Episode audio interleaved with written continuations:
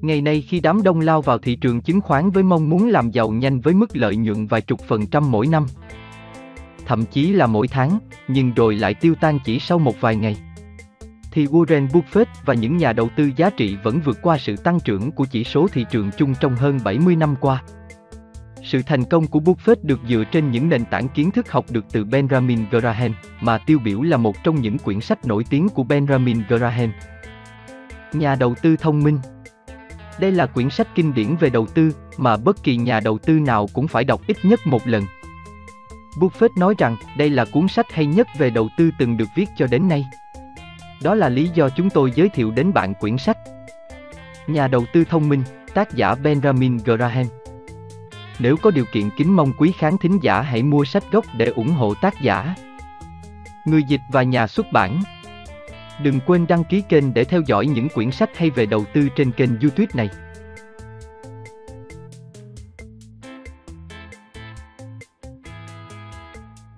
Chương 18 Một so sánh về 8 cặp công ty Trong chương này, chúng tôi sẽ thử một dạng trưng bày mới. Bằng cách chọn ra 8 cặp công ty được xuất hiện bên cạnh nhau, hoặc gần như vậy, trong danh mục giao dịch chứng khoán, chúng tôi hy vọng sẽ làm rõ một cách cụ thể và sinh động một vài trong số rất nhiều tính chất, cơ cấu tài chính, chính sách, diễn biến kết quả hoạt động và bước thăng trầm của các doanh nghiệp, của đầu tư và thái độ đầu cơ được thấy trên diễn đàn tài chính trong những năm gần đây. Trong mỗi một so sánh, chúng tôi sẽ chỉ bình luận về các khía cạnh nào có ý nghĩa và tầm quan trọng đặc biệt. Cặp 1, U Estate Investment Chat, cửa hàng, văn phòng, nhà xưởng, vân vân và UT Equity Corp. Của New York, đầu tư bất động sản, xây dựng chung.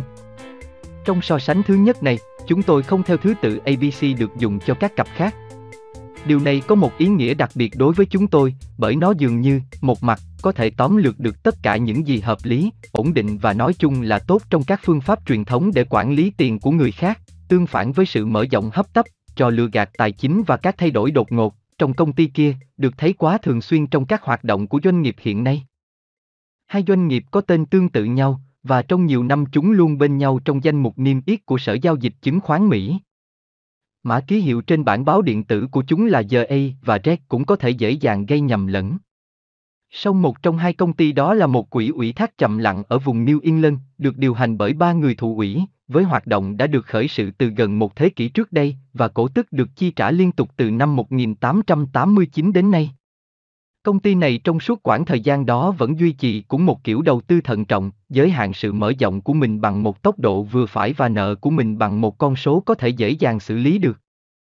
Còn công ty kia là doanh nghiệp đầu tư mạo hiểm tiêu biểu với sự tăng trưởng đột ngột, có trụ sở tại New York.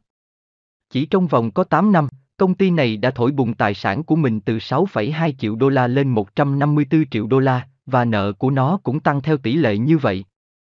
Công ty đã chuyển từ các hoạt động bất động sản thông thường sang sự pha tạp các vụ kinh doanh mạo hiểm mới, bao gồm hai đường đua, 74 dạp chiếu phim, ba hãng đại diện văn học, một công ty quan hệ công chúng, các khách sạn, các siêu thị và 26% cổ phần tại một công ty mỹ phẩm lớn, công ty này đã phá sản vào năm 1970. Tổ hợp các ngành kinh doanh mạo hiểm này là hợp với một biến thể tương ứng của các mưu kế doanh nghiệp. Trong đó có một cổ phiếu ưu đãi có quyền yêu cầu cổ tức năm là 7 đô la, nhưng mệnh giá danh nghĩa của nó chỉ có 1 đô la và nó chịu một khoản nợ ở mức 1 đô la trên một cổ phiếu. Một giá trị cổ phiếu thường được công bố là 2,5 triệu đô la, 1 đô la trên một cổ phiếu, thừa đủ để được bù đắp bởi một khoản khấu trừ 5,5 triệu đô la được coi là chi phí, giá của 209.000 cổ phiếu quỹ được mua lại. Ba series chứng chỉ quyền mua cổ phiếu, được quyền mua tổng cộng 1578000 cổ phiếu. Ít nhất là 6 loại cam kết nợ khác nhau, dưới dạng các khoản vay thế chấp bất động sản, mortgage. Phiếu nợ, kỳ phiếu đại chúng, publicly held note, kỳ phiếu trả cho ngân hàng, giấy nợ, các khoản vay và các hợp đồng chi trả, nốt tết, loan, and contract payable, và các khoản vay trả cho cơ quan quản lý doanh nghiệp nhỏ, tổng cộng lên đến hơn 100 triệu đô la vào tháng 3 năm 1969. Thêm vào đó, công ty có các thuế thông thường và các tài khoản cần phải chi trả. Hãy cho phép chúng tôi trước hết nêu một vài con số của hai doanh nghiệp khi chúng mới xuất hiện vào năm 1960, bản 18 đến 1A. Ở đây, chúng ta thấy là các cổ phiếu của quỹ ủy thác GA được bán trên thị trường với giá gấp 9 lần tổng giá trị cổ phiếu của công ty RE. Giờ A có nợ tương đối nhỏ hơn và tỷ số dòng trên gộp tốt hơn, nhưng giá cổ phiếu thường lại cao hơn so với lợi tức trên một cổ phiếu. Trong bản 18 đến 1B, chúng tôi nêu tình hình của 8 năm sau. Giờ A vẫn duy trì tinh thần lặng lẽ của mình trong việc tăng cả doanh thu lẫn lợi tức trên một cổ phiếu của mình lên khoảng 3 phần tư. Còn Red đã biến hình thành một cái gì đó quái dị và dễ bị tổn thương. Phố Oan đã phản ứng như thế nào trước các diễn biến khác nhau đó? Bằng cách chú ý rất ít đến giờ A và chú ý rất nhiều đến Red. Năm 1968, chứng khoán của Red nhảy vọt từ 10 đô la lên 37,75 đô la và các chứng chỉ quyền mua niêm yết nhảy từ 6 đô la lên 36. 5 đô la, trên tổng số bán ra là 2,42 triệu cổ phiếu. Trong lúc điều này đang diễn ra thì các cổ phiếu của giờ A điềm tĩnh tăng từ 20 đô la lên 30,25 đô la với một số lượng vừa phải. Bản cân đối tháng 3 năm 1969 của RED là để thể hiện một giá trị tài sản chỉ có 3,41 đô la trên một cổ phiếu, dưới một phần 10 mức giá cao nhất của nó trong năm đó. Giá trị sổ sách của giờ A là 20,85 đô la. Điều trở nên rõ ràng vào năm tiếp theo đó là không phải mọi thứ đều là tốt đẹp trong bức tranh của RED, và giá đã tụt xuống chỉ còn 9,5 đô la. Khi báo cáo của tháng 3 năm 1970 xuất hiện, các cổ đông chắc chắn đã phải cảm thấy là mình bị mắc chứng bệnh thần kinh khi họ đọc thấy là doanh nghiệp này đã chịu một khoản thiệt hại dòng 13. 2 triệu đô la, tức là 5,17 đô la trên một cổ phiếu, hầu như là quét sạch vốn cổ đông mỏng manh trước đây của họ, con số thảm họa này đã bao gồm cả một khoản dự phòng 8,8 triệu đô la cho các thua lỗ đầu tư trong tương lai.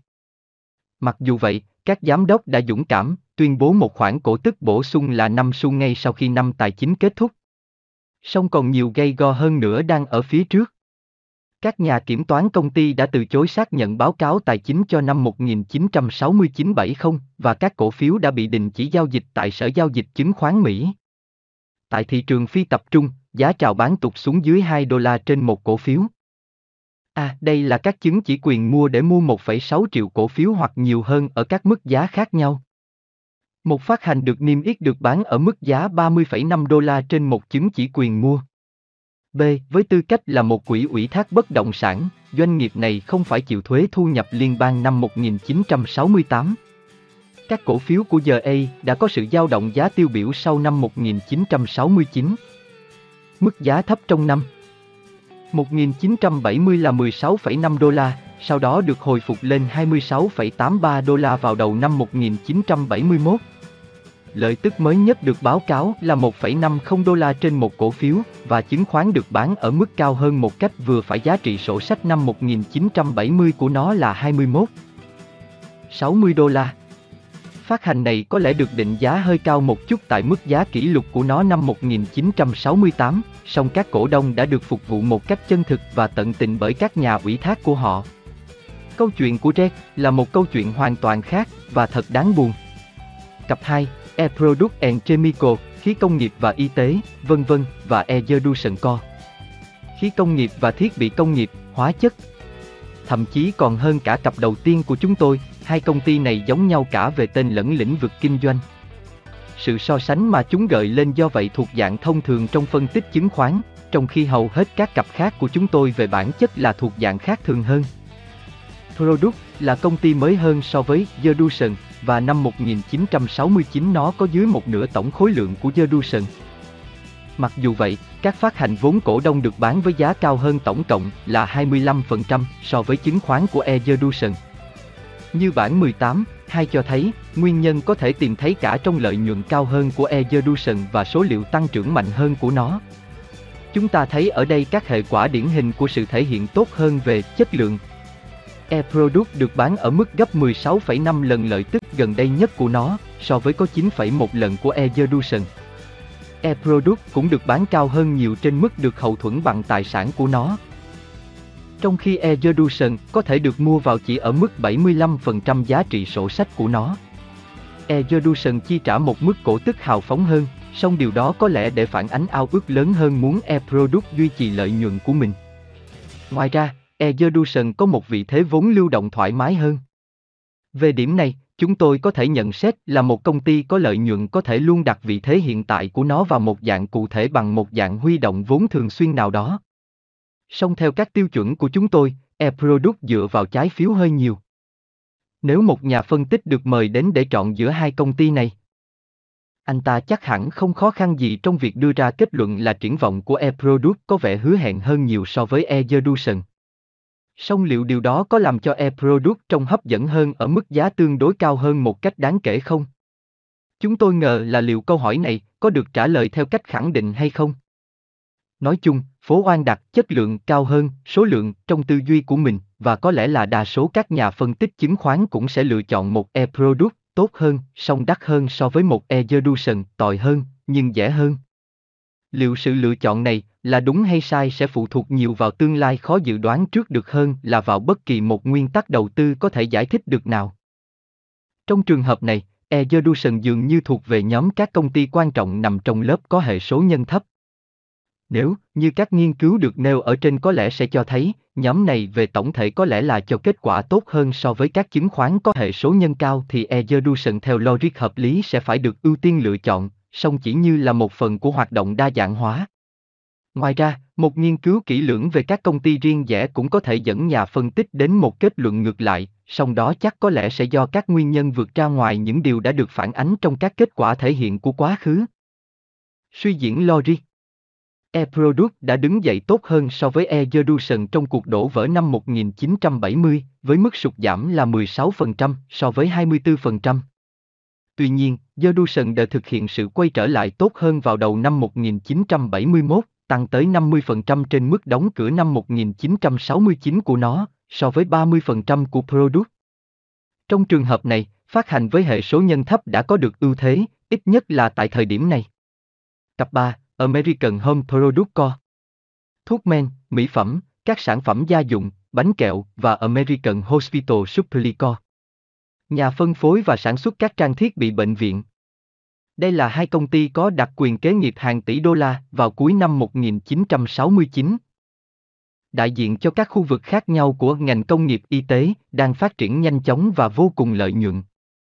Chúng ta sẽ gọi các công ty này tương ứng là Home và Hospital. Số liệu chọn lọc về hai công ty này được nêu trong bảng 18, 3. Chúng có các điểm thuận lợi giống nhau như sau, tăng trưởng tuyệt vời mà không có sự suy giảm nào kể từ năm 1958, có nghĩa là sự ổn định lợi tức là 100% và vị thế tài chính mạnh. Tốc độ tăng trưởng của Hospital cho đến tận cuối năm 1969 là cao hơn đáng kể so với Home. Mặt khác, Home tận hưởng một mức lợi nhuận tốt hơn đáng kể cả về doanh số lẫn lãi vốn, thực vậy, tỷ suất lợi nhuận tương đối thấp của Hospital trên vốn của nó trong năm 1969 chỉ có 9,7%, làm dấy lên câu hỏi tò mò là doanh nghiệp thực sự có phải có lãi cao hay không, mặc dù nó có mức tăng trưởng đáng kể trong quá khứ về doanh số và lợi tức.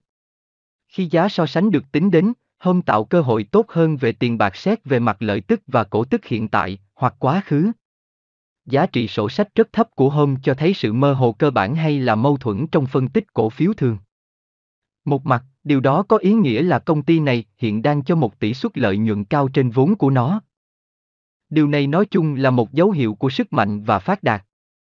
Mặt khác, điều này cũng có nghĩa là nhà đầu tư ở mức giá hiện tại có lẽ sẽ đặc biệt dễ tổn thương đối với bất cứ một thay đổi bất lợi nào về tình hình lợi nhuận của công ty. Do chứng khoán của Hospital được bán ở mức gấp 4 lần giá trị sổ sách của nó trong năm 1969, nên nhận xét thận trọng này cần phải được áp dụng cho cả hai công ty này. Các kết luận Quan điểm rõ ràng của chúng tôi sẽ là cả hai công ty đều quá giàu ở mức giá hiện tại của họ để có thể được xem xét bởi một nhà đầu tư nào đã quyết định theo đuổi các ý tưởng của chúng tôi về cách lựa chọn thận trọng. Điều đó không có nghĩa là các công ty đó là không hứa hẹn. Vấn đề là ở chỗ, đúng hơn là giá của chúng chứa đựng giá nhiều, hứa hẹn và quá ít kết quả thực sự. Nếu cộng cả hai doanh nghiệp này lại, giá của năm 1969 cho thấy gần 5 tỷ đô la của sự đặc quyền kế nghiệp. Liệu phải cần bao nhiêu năm có mức lợi tức tương lai tuyệt vời để hiện thực hóa được nhân tố đặc quyền kế nghiệp đó dưới dạng cổ tức và các tài sản hữu hình? Tác động ngắn hạn Vào cuối năm 1969, thị trường chắc hẳn là đã nghĩ một cách tích cực hơn về các triển vọng lợi nhuận của Hospital so với Home do bởi thị trường đã cho Hospital một hệ số nhân lớn gấp đôi so với hôm. Như điều này đã xảy ra, phát hành chứng khoán được ưa thích này đã cho thấy một mức suy giảm rất nhỏ về lợi tức trong năm 1970, trong khi hôm mang đến một mức lợi nhuận đáng kể là 8%. Giá thị trường của Hospital đã phản ứng một cách khá mạnh mẽ đối với sự thất vọng trong một năm đó. Nó được bán ở mức giá 32 đô la vào tháng 2 năm 1971, một thua lỗ khoảng 30% so với mức đóng cửa năm 1969, trong khi Home được định giá ở mức cao hơn một chút so với mức tương ứng của nó.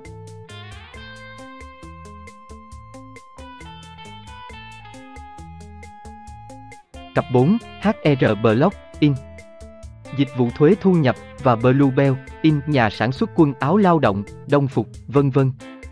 Các công ty này đều là những kẻ tương đối mới gia nhập sở giao dịch chứng khoán New York, nơi mà họ đại diện cho hai loại câu chuyện thành công rất khác nhau. Bluebell đi lên bằng con đường gian khổ trong một ngành công nghiệp có tính cạnh tranh rất cao để rồi cuối cùng nó trở thành nhân tố lớn nhất. Lợi nhuận của công ty này có phần nào dao động theo tình hình của ngành, song sự tăng trưởng của công ty bắt đầu ấn tượng từ năm 1965. Hoạt động của công ty có từ năm 1916 và thành tích chi trả cổ tức liên tục có từ năm 1923. Vào thời điểm cuối năm 1969, thị trường chứng khoán không cho thấy một sự hào hứng nào đối với phát hành này, bằng cách cho nó tỷ số giá lợi tức chỉ có 11 lần so với con số khoảng 17 đối với chỉ số tổng hợp SP. Ngược lại, sự đi lên của HR Block lại nhanh như sao băng. Các con số được công bố của công ty này chỉ bắt đầu vào năm 1961, khi mà công ty kiếm được 83.000 đô la trên doanh thu là 6.100 đô la. Song 8 năm sau đó, theo thời điểm so sánh của chúng tôi, doanh thu của nó vọt lên đến 53,6 triệu đô la và lợi nhuận dòng lên đến 6,3 triệu đô la. Vào thời điểm đó thì thái độ của thị trường đối với công ty có kết quả tốt đẹp này là say mê hoàn toàn. Mức giá 55 đô la cuối năm 1969 là cao gấp 100 lần mức lợi tức 12 tháng được báo cáo gần nhất, tất nhiên đó là mức cao nhất tính đến thời điểm đó. Tổng giá trị thị trường 300 triệu đô la của phát hành chứng khoán là gấp gần 30 lần tài sản hữu hình đứng sau các cổ phiếu đó. Đây là điều hầu như chưa bao giờ được nghe thấy trong biên niên sử các cuộc định giá nghiêm túc của thị trường chứng khoán. Vào lúc đó IBM được bán ở mức gấp 9 lần còn Xerox được bán ở mức gấp 11 lần giá trị sổ sách. Bản 18, 4 của chúng tôi nêu sự trái ngược khác thường về định giá so sánh giữa Block và Bluebell theo các con số bằng đô la và bằng tỷ số. Đúng là Block cho thấy mức lợi nhuận trên 1 đô la vốn gấp 2 lần của Bluebell và tốc độ tăng trưởng theo tỷ lệ phần trăm về lợi tức trong vòng 5 năm qua, từ hầu như là không có gì, cao hơn nhiều. Song về mặt chứng khoán, Bluebell được bán với mức giá thấp hơn 1 phần 3 tổng giá trị của Block, mặc dù Bluebell thực hiện kinh doanh lớn gấp 4 lần, kiếm được lợi nhuận gấp 2,5 lần đối với chứng khoán của nó, có đầu tư hữu hình lớn gấp 5,5 lần và cho một mức tỷ suất cổ tức lên gấp 9 lần so với giá. Các kết luận ngụ ý, một nhà phân tích có kinh nghiệm chắc hẳn sẽ phải thừa nhận xung lượng lớn đối với Block. Hàm ý là có các triển vọng tuyệt vời đối với tăng trưởng tương lai. Anh ta có thể có một vài e ngại về các mối nguy hiểm của sự cạnh tranh mạnh mẽ trong lĩnh vực dịch vụ thuế thu nhập, do sự quyến rũ bởi tỷ suất lợi nhuận trên vốn khá cao được thực hiện bởi Block. Song lưu tâm đến sự thành công kéo dài của những công ty xuất chúng như Avon Product trong các lĩnh vực có tính cạnh tranh cao, anh ta chắc hẳn là sẽ do dự khi dự đoán về sự chuyển sang nằm ngang một cách nhanh chóng của đường công tăng trưởng của Block. Mối quan tâm chính của anh ta có lẽ sẽ đơn giản chỉ là liệu sự định giá 300 triệu đô la đối với công ty này đã tính được đủ toàn bộ giá trị hay có lẽ đã định giá cao quá mức tất cả những gì mà người ta có thể kỳ vọng một cách hợp lý vào doanh nghiệp tuyệt vời này. Ngược lại, nhà phân tích chắc hẳn sẽ chẳng mấy khó khăn khi tiến cử Bluebell như một công ty khả quan, được định giá một cách khá thận trọng. Diễn biến đến tháng 3 năm 1971. Tình trạng hầu như hoảng loạn của năm 1970 đã chặt đi một phần tư giá của Bluebell và khoảng một phần ba giá của Block. Sau đó cả hai công ty đã tham gia cuộc phục hồi khác thường của toàn bộ thị trường. Giá của Block đã tăng lên đến 75 đô la vào tháng 2 năm 1971, song Bluebell thậm chí còn tiến xa hơn nhiều, tới một mức tương đương với 109 đô la, sau sự chia tách cổ phiếu 2 thành 3. Rõ ràng là Bluebell đã chứng tỏ là một món hàng tốt hơn so với Block vào cuối năm 1969. Song thực tế là Block đã có thể tăng khoảng 35% từ giá trị rõ ràng là đã được thổi phồng cho thấy rằng chắc hẳn các nhà phân tích và các nhà đầu tư đã lo lắng đến mức nào khi bán khống các công ty khả quan, hoặc bằng lời nói hoặc bằng việc làm, bất kể giá niêm yết của nó có thể cao tới mức nào. Cặp 5. International Flavor Fragrance, gia vị, vân vân, cho các doanh nghiệp khác và International Harvester Co. sản xuất xe tải, máy nông nghiệp, máy xây dựng. So sánh này hẳn sẽ phải đem lại hơn cả một điều bất ngờ. Ai cũng biết đến International Harvester, một trong 30 doanh nghiệp khổng lồ trong chỉ số trung bình công nghiệp Dow Jones. Bao nhiêu người trong các bạn đọc của chúng tôi đã từng nghe nói đến International Flavor Fragrance, người hàng xóm ngay bên cạnh Harvester trên danh mục niêm yết của thị trường chứng khoán New York. Song thật lý thú là vào cuối năm 1969, IFS đã bán được tổng giá trị thị trường lớn hơn so với Harvester, 747 triệu đô la so với 710 triệu đô la. Điều này còn đáng ngạc nhiên hơn nữa khi người ta biết rằng Harvester có vốn cổ phiếu gấp 17 lần Flavor và doanh số năm gấp 27 lần. Thực vậy, chỉ mới 3 năm trước đó, lợi tức dòng của Harvester còn lớn hơn cả doanh số năm 1969 của Flavor. Sự bất tương xứng khác thường đó đã diễn tiến như thế nào? Câu trả lời nằm trong hai từ thần diệu, khả năng lợi nhuận và tăng trưởng. Flavor đã cho một kết quả xuất sắc đối với cả hai tiêu chí này, trong khi mọi thứ của Harvester thì đều đáng được cải thiện hơn. Câu chuyện này được kể lại trong bản 18, năm. Ở đây, chúng ta thấy Flavor với một mức lợi nhuận gây xôn xao là 14,3% doanh số, trước thuế thu nhập thì con số đó sẽ là 23%, so với chỉ có 2,6% của Harvester. Tương tự, Flavor kiếm được 19,7% trên lãi vốn của nó so với mức không thỏa đáng 5,5% mà Harvester kiếm được. Trong 5 năm, lợi tức dòng của Flavor đã tăng gần gấp đôi, trong khi lợi tức dòng của Harvester hầu như đứng nguyên tại chỗ. Giữa năm 1969 và 1959, sự so sánh cũng cho con số tương tự như vậy. Những sự chênh lệch như vậy về kết quả hoạt động dẫn đến sự khác nhau tiêu biểu về định giá của thị trường chứng khoán. Flavor được bán trong năm 1969 ở mức gấp 55 lần lợi tức được báo cáo cuối cùng của nó, còn Harvester thì chỉ có 10,7 lần. Một cách tương ứng, Flavor được định giá ở mức 10,4 lần giá trị sổ sách của nó, trong khi Harvester được bán ở mức chiết khấu 41% giá trị dòng của nó. Nhận xét và kết luận Điều đầu tiên cần nhận xét là thành công trên thị trường của Flavor dựa hoàn toàn vào việc phát triển ngành nghề kinh doanh chính của nó.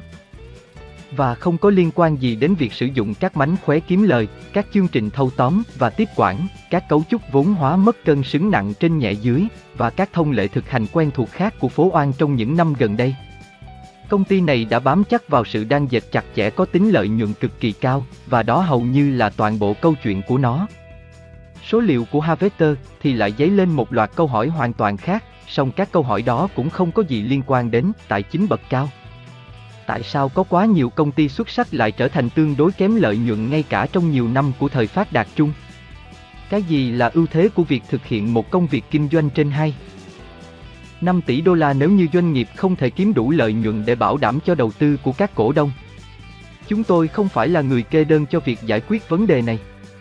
Song chúng tôi luôn yêu cầu là không chỉ ban lãnh đạo mà các cổ đông bình thường cũng phải ý thức được là vấn đề này tồn tại và nó đòi hỏi những bộ óc tốt nhất và những nỗ lực cao nhất có thể để xử lý được nó.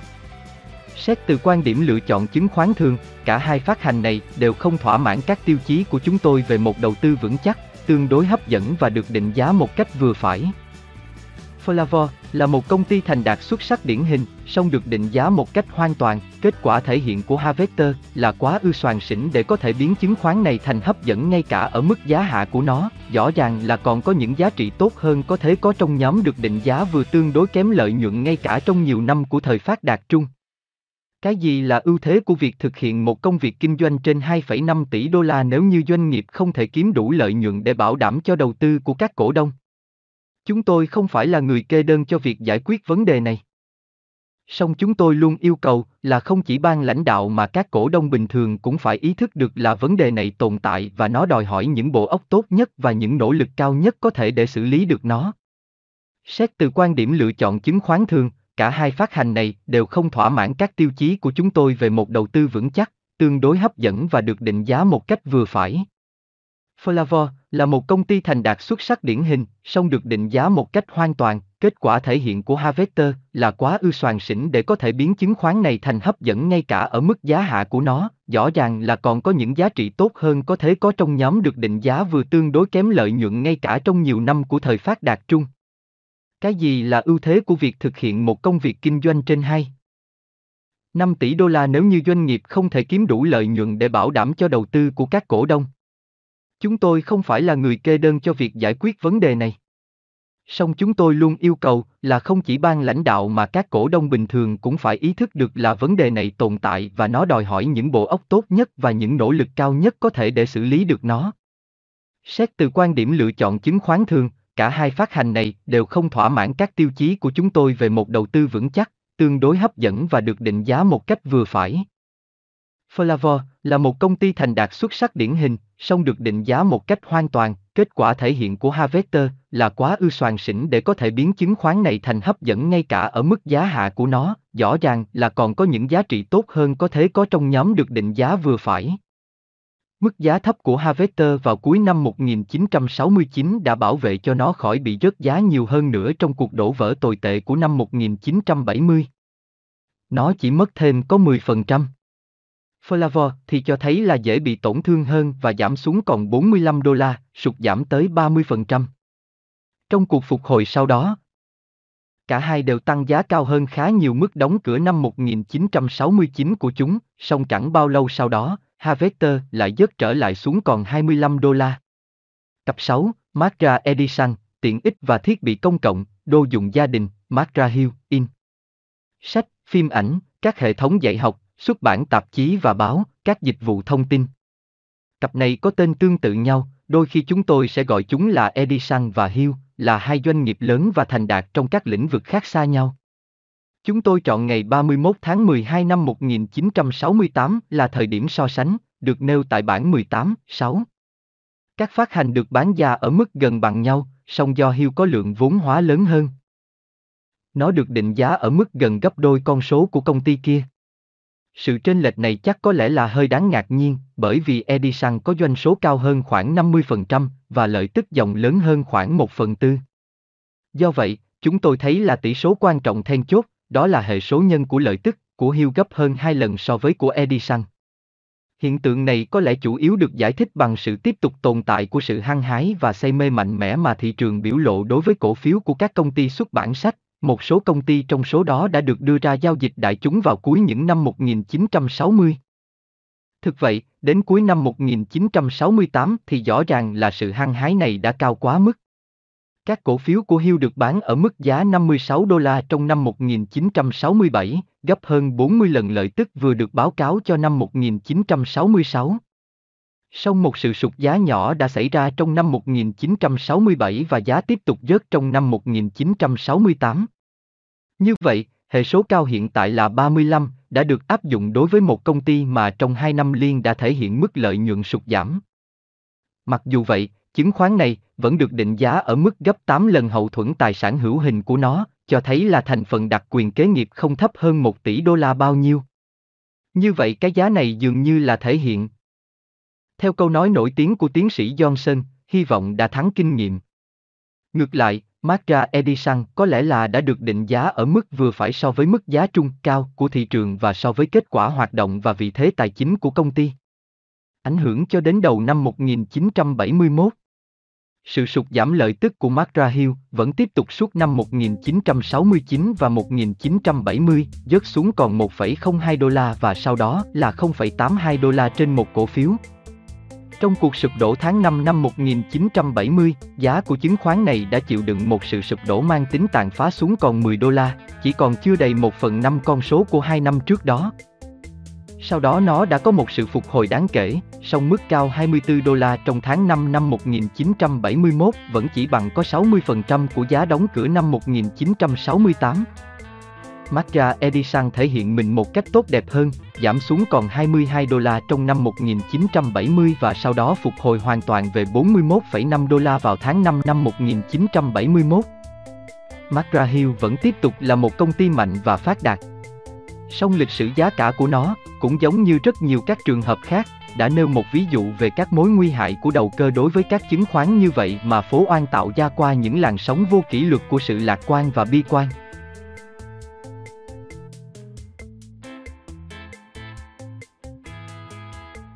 Cặp 7, National General Cup, một công ty tổ hợp lớn, và National Presto Industries, các đồ điện gia đình đa dạng, quân nhu. Hai công ty này gợi ra một sự so sánh chủ yếu là vì chúng quá khác nhau. Hãy cho phép chúng tôi gọi chúng là General và Presto. Chúng tôi đã lựa chọn thời điểm cuối năm 1968 cho nghiên cứu của mình bởi vì các vụ bút toán gạch sổ, Y-op, do Genero thực hiện trong năm 1969 đã làm cho các con số của năm đó trở nên quá ư lẫn lộn. Toàn bộ hương vị của các hoạt động trải rộng khắp của Genero khó có thể được thưởng thức một năm trước đó, song nó đã là một công ty tổ hợp, conglomerate đủ lớn đối với vị giác của bất kỳ ai. Một mô tả xúc tích trong hướng dẫn chứng khoán của Standard Pusher nêu chuỗi dạp hát trên khắp đất nước, sản xuất phim ảnh và chương trình truyền hình, các hoạt động tiết kiệm và vay nợ, xuất bản sách. Ta có thể thêm vào các hoạt động này, khi đó và sau này, bảo hiểm, ngân hàng đầu tư, ghi âm, phát hành âm nhạc, các dịch vụ tự động hóa, bất động sản, và 35% của công ty Performance System, tên mới đổi gần đây từ tên cũ Mini Pelser Chicken System Inc. Presto cũng theo đuổi một chương trình đa dạng, song so với Genero thì đó thực sự chỉ ở mức độ vừa phải. Khởi đầu là một nhà sản xuất hàng đầu các nồi áp suất. Công ty này đã tỏa ra các lĩnh vực thiết bị điện gia đình khác. Mặt khác, công ty này cũng tiếp nhận một loạt các hợp đồng cung cấp quân nhu cho chính phủ Mỹ. Bản 18, 7 của chúng tôi tóm tắt kết quả thể hiện của các công ty này vào cuối năm 1968. Cơ cấu vốn của Preston là đơn giản nhất có thể, không có gì khác ngoài 1.478000 cổ phần ở dạng cổ phiếu thường, được bán trên thị trường với số tiền 58 triệu đô la.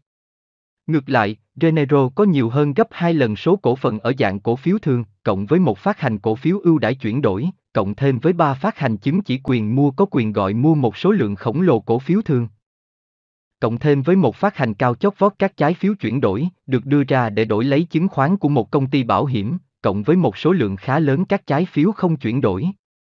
Tất cả các thứ này đã bổ sung tổng cộng một lượng vốn hóa thị trường là 534 triệu đô la, chưa tính đến một phát hành các trái phiếu chuyển đổi đang được chuẩn bị, và là 750 triệu đô la nếu tính cả phát hành đó.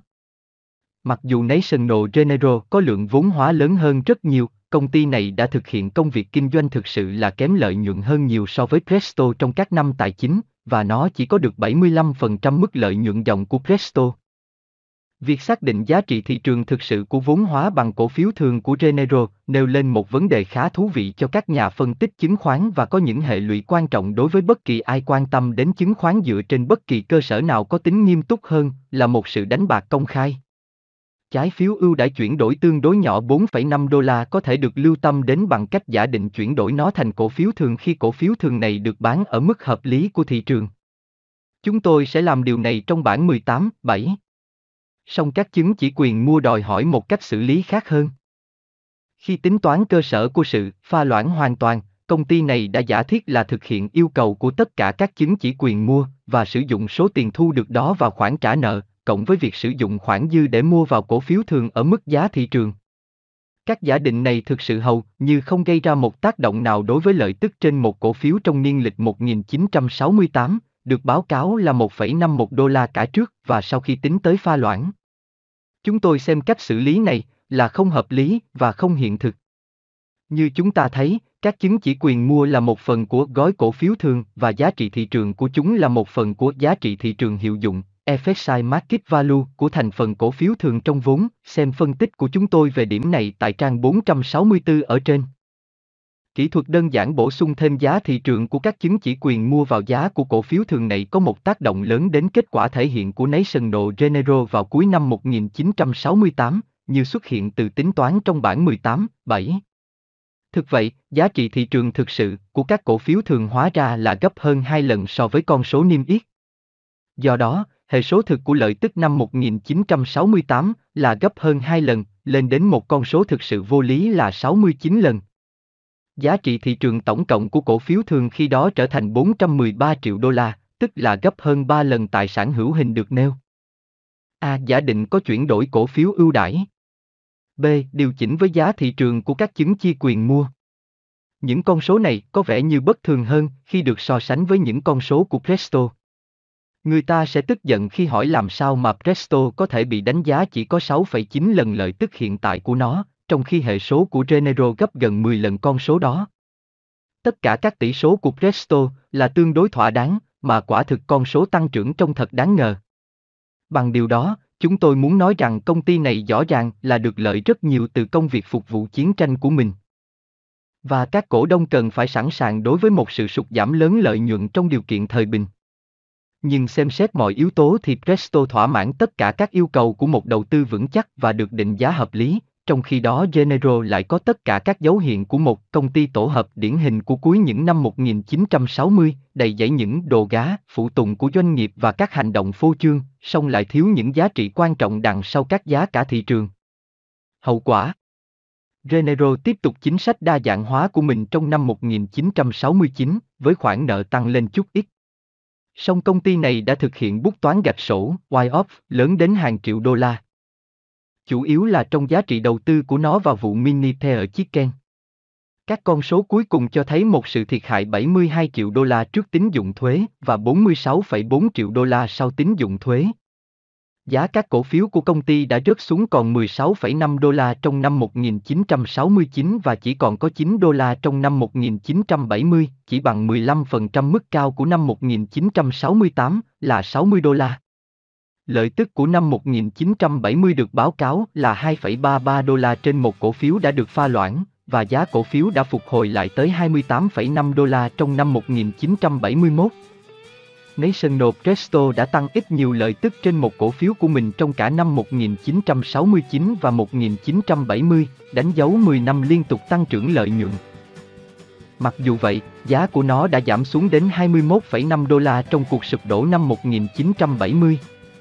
Đây là một con số khá thú vị, bởi vì nó thấp hơn mức 4 lần lợi tức được báo cáo gần nhất và thấp hơn giá trị tài sản dòng hiện tại cho chứng khoán này tại thời điểm đó. Vào cuối năm 1971, chúng tôi thấy là giá của National Presto đã cao hơn 60%, ở mức 34 đô la, song các tỷ số vẫn gây sửng sốt. Vốn lưu động đã tăng thêm, vẫn chỉ khoảng bằng giá hiện tại, mà mức này chỉ gấp 5,5 lần lợi tức báo cáo gần nhất. Nếu một nhà đầu tư ngày này có thể tìm được 10 phát hành như thế để đa dạng hóa thì anh ta có thể tin tưởng vào các kết quả thỏa đáng. Cặp 8, Whiting Cup Thiết bị vận chuyển nguyên vật liệu và Wilco Git, công ty tổ hợp nhỏ. Cặp này là các láng giềng gần gũi song không có liên quan trong danh mục niêm yết của Sở Giao dịch Chứng khoán Mỹ. Sự so sánh được đưa ra trong bản 18 đến 8A, làm cho người ta ngạc nhiên tự hỏi liệu phố oan có phải là một định chế có lý trí không? Một công ty với doanh số và lợi tức nhỏ hơn, và một nửa tài sản hữu hình cho cổ phiếu thường, lại được bán ở mức gấp khoảng 4 lần giá trị tổng cộng của công ty kia.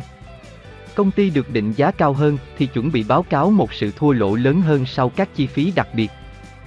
Công ty này cũng không chi trả cổ tức trong 13 năm. Còn công ty kia có một lịch sử dài về mức lợi thỏa đáng, chi trả cổ tức liên tục từ năm 1963 và hiện đang cho một mức hoa lợi cổ tức cao nhất trong toàn bộ danh mục niêm yết cổ phiếu thường. Để thể hiện một cách sinh động hơn sự bất cân xứng về kết quả hoạt động của hai công ty này, chúng tôi bổ sung thêm, trong bảng 18 đến 8B, số liệu lợi tức và giá của các năm 1961-1970. Lịch sử của hai công ty này dọi một tia sáng khá thú vị vào sự phát triển của các doanh nghiệp quy mô trung bình ở đất nước này, tương phản với các công ty quy mô lớn hơn nhiều đã xuất hiện trên phần lớn các trang sách này. Whiting được thành lập năm 1896 và như vậy bắt đầu khởi sự từ ít nhất là 75 năm trước. Công ty này dường như là duy trì một cách khá trung thành ngành nghề vận chuyên nguyên vật liệu của mình và đã cho kết quả thực hiện khá tốt với ngành kinh doanh này trong vòng nhiều thập kỷ. Wilco Gibb còn khởi sự từ sớm hơn nữa, vào năm 1866, và đã được biết đến từ lâu trong ngành công nghiệp của mình như một nhà sản xuất nổi tiếng các máy may công nghiệp. Trong thập kỷ gần đây, công ty này đã thực hiện một chính sách đa dạng hóa dưới một hình thức có vẻ khá là kỳ quặc. Bởi vì một mặt thì công ty này có một số lượng lớn một cách khác thường các công ty phụ thuộc, ít nhất là 24, sản xuất ra các sản phẩm đa dạng đến mức đáng ngạc nhiên. Song mặt khác toàn bộ tổ hợp này chỉ đóng góp những phần cực kỳ nhỏ mọn xét theo các tiêu chuẩn thông thường của phố Oan. À, trước khi trừ chi phí đặc biệt thâm hụt. À, năm kết thúc sau ngày 30 tháng 4 các diễn biến về lợi tức tại Whiting là khá đặc trưng cho các mối quan tâm về kinh doanh của chúng tôi. Các con số cho thấy sự tăng trưởng đều đặn và khá ngoạn mục từ 41 xu một cổ phiếu năm 1960 lên 3,63 đô la năm 1968. Song chúng không cho một đảm bảo nào là sự tăng trưởng như vậy sẽ tiếp tục vô hạn định. Sự sụt giảm sau đó xuống chỉ còn 1,77 đô la cho 12 tháng kết thúc vào tháng 1 năm 1971 có lẽ đã phản ảnh không gì khác hơn là sự suy giảm của nền kinh tế nói chung. Song giá của chứng khoán này đã phản ứng một cách mạnh mẽ, rớt khoảng 60% từ mức cao của năm 1968 là 43,5 đô la xuống mức đóng cửa của năm 1969. Phân tích của chúng tôi sẽ cho thấy là các cổ phiếu đã thể hiện được một đầu tư phát hành hạng hai vững chắc và hấp dẫn, phù hợp với một nhà đầu tư mạnh bạo như một phần của nhóm các cam kết như vậy. Hệ quả Ucogit đã thể hiện một thua lỗ hoạt động nhỏ của năm 1970. Giá của nó đã giảm mạnh xuống đến mức thấp là 4,5 đô la, phục hồi lại một cách điển hình lên 9,5 đô la vào tháng 2 năm 1971. Có lẽ khó có thể biện minh cho giá đó bằng con số thống kê. Whiting có mức giảm tương đối ít hơn, xuống 16,75 đô la trong năm 1970, tại mức giá này nó được bán ra ở khoảng chỉ bằng mức của riêng tài sản hiện tại dành cho cổ phiếu. Lợi tức của công ty này được duy trì ở mức 1,85 đô la trên một cổ phiếu cho đến tháng 7 năm 1971.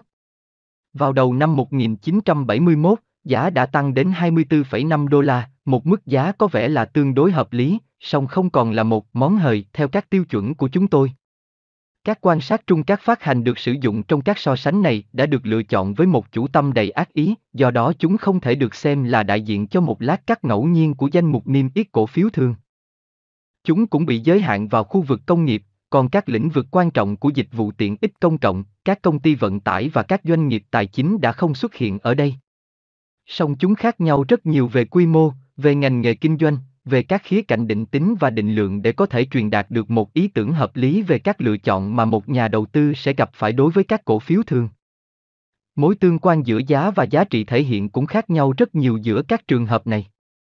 Trong phần lớn các trường hợp, các công ty với lịch sử tăng trưởng tốt hơn và mức lợi nhuận cao hơn được bán ở mức hệ số so với lợi tức hiện tại cao hơn. Đây nói chung là một điều tương đối logic. Liệu các chênh lệch cụ thể về tỷ số giá lợi tức có được biện minh bằng các sự kiện thực tế hay sẽ được xác nhận bằng các diễn biến tương lai thì khó có thể trả lời được với một sự tin tưởng.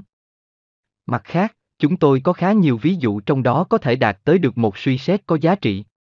Các ví dụ đó bao gồm hầu như tất cả các trường hợp trong đó diễn ra các hoạt động thị trường tuyệt vời đối với các công ty có mức độ vững chắc cơ bản đáng đặt dấu hỏi. Các chứng khoán như vậy không chỉ mang tính đầu cơ, điều cũng có nghĩa là mạo hiểm về bản chất. Mà hầu hết các khoảng thời gian chúng đã và đang được định giá quá cao.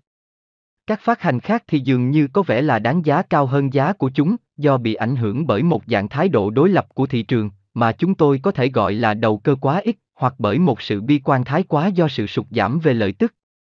Trong bản 18, 9, chúng tôi cung cấp một vài số liệu về biến động giá của các phát hành được nêu trong chương này.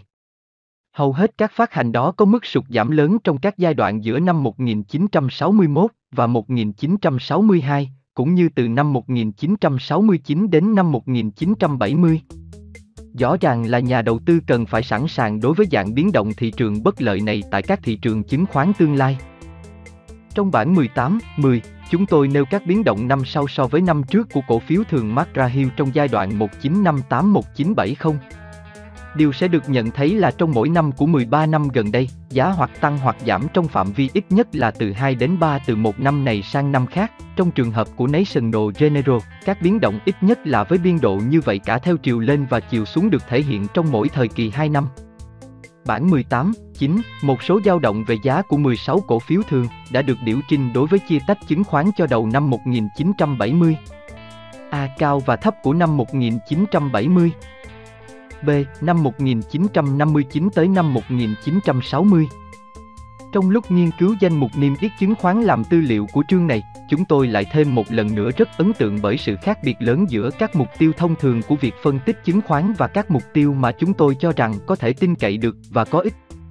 Hầu hết các nhà phân tích chứng khoán tìm cách lựa chọn các phát hành nào sẽ cho kết quả tốt nhất trong tương lai, chủ yếu xét về hoạt động thị trường, song cũng có xem xét diễn biến của lợi tức.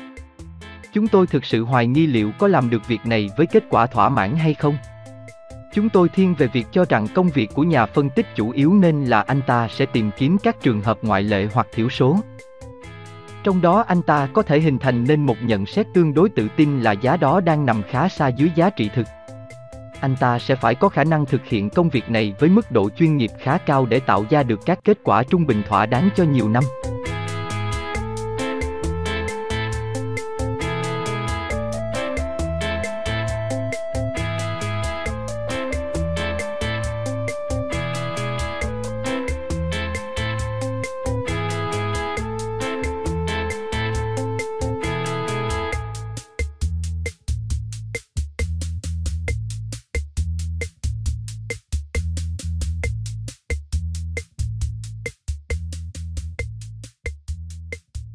Bình luận về chương 18 Điều đã có, rồi ra sẽ có, chuyện đã làm, rồi lại sẽ làm ra, dưới ánh mặt trời, nào có chi mới lạ. Nếu có điều gì đáng cho người ta nói, coi đây, cái mới đây này, thì điều ấy đã có trước chúng ta từ bao thế hệ rồi. Hãy cho phép chúng tôi cập nhật bài viết kinh điển của Graham về 8 cặp công ty bằng cách sử dụng cùng một kỹ thuật so sánh và tương phản mà ông đã khởi xướng trong các bài giảng của mình tại trường kinh doanh Columbia và Học viện Tài chính New York. Hãy nhớ rằng các tóm tắt này mô tả các chứng khoán đó tại các thời điểm đã được xác định. Các chứng khoán rẻ tiền có thế sau này sẽ trở thành cao giá quá mức, các chứng khoán đắt tiền có thể trở nên rẻ. Tại một thời điểm nào đó trong đời của nó, hầu như mỗi một chứng khoán đều là một món hời, ở một thời điểm khác, nó sẽ là đắt. Mặc dù có công ty tốt và có công ty tồi, không hề có chứng khoán nào là chứng khoán tốt cả, chỉ có giá chứng khoán tốt, là cái có thể đến rồi đi. Cặp 1, Cisco và Cisco. Ngày 27 tháng 3 năm 2000, Cisco System, Inc. Trở thành công ty đắt giá nhất thế giới khi chứng khoán của nó chạm ngưỡng 548 tỷ đô la về tổng giá trị. Cisco, nhà sản xuất thiết bị để truyền dữ liệu qua Internet. Lần đầu tiên bán cổ phiếu gia công chúng chỉ mới 10 năm trước đó. Nếu như bạn đã mua chứng khoán Cisco trong lần phát hành đầu tiên và giữ nó, bạn sẽ kiếm được một khoản lợi nhuận na ná như một lỗi đánh máy được thực hiện bởi một kẻ điên khùng, 103.697%, tức là một tỷ suất lợi nhuận trung bình năm là 217%. Trong 4 quý tài chính trước đó, Cisco đã tạo ra được 14,9 tỷ đô la doanh thu và 2,5 tỷ đô la lợi tức. Chứng khoán của công ty này được giao dịch ở mức gấp 219 lần lợi nhuận dòng của nó, một trong tỷ số giá lợi tức cao nhất đã từng được ghi nhận cho một công ty lớn. Thế rồi có Cisco Corp, một công ty cung cấp thực phẩm cho nhà bếp của các cơ quan và giao dịch gia công chúng đã được 30 năm. Trong 4 quý gần đây nhất, Cisco đã thu được 17,7 tỷ đô la doanh thu, gần như là 20% cao hơn so với Cisco, song chỉ có 457 triệu đô la lợi nhuận dòng.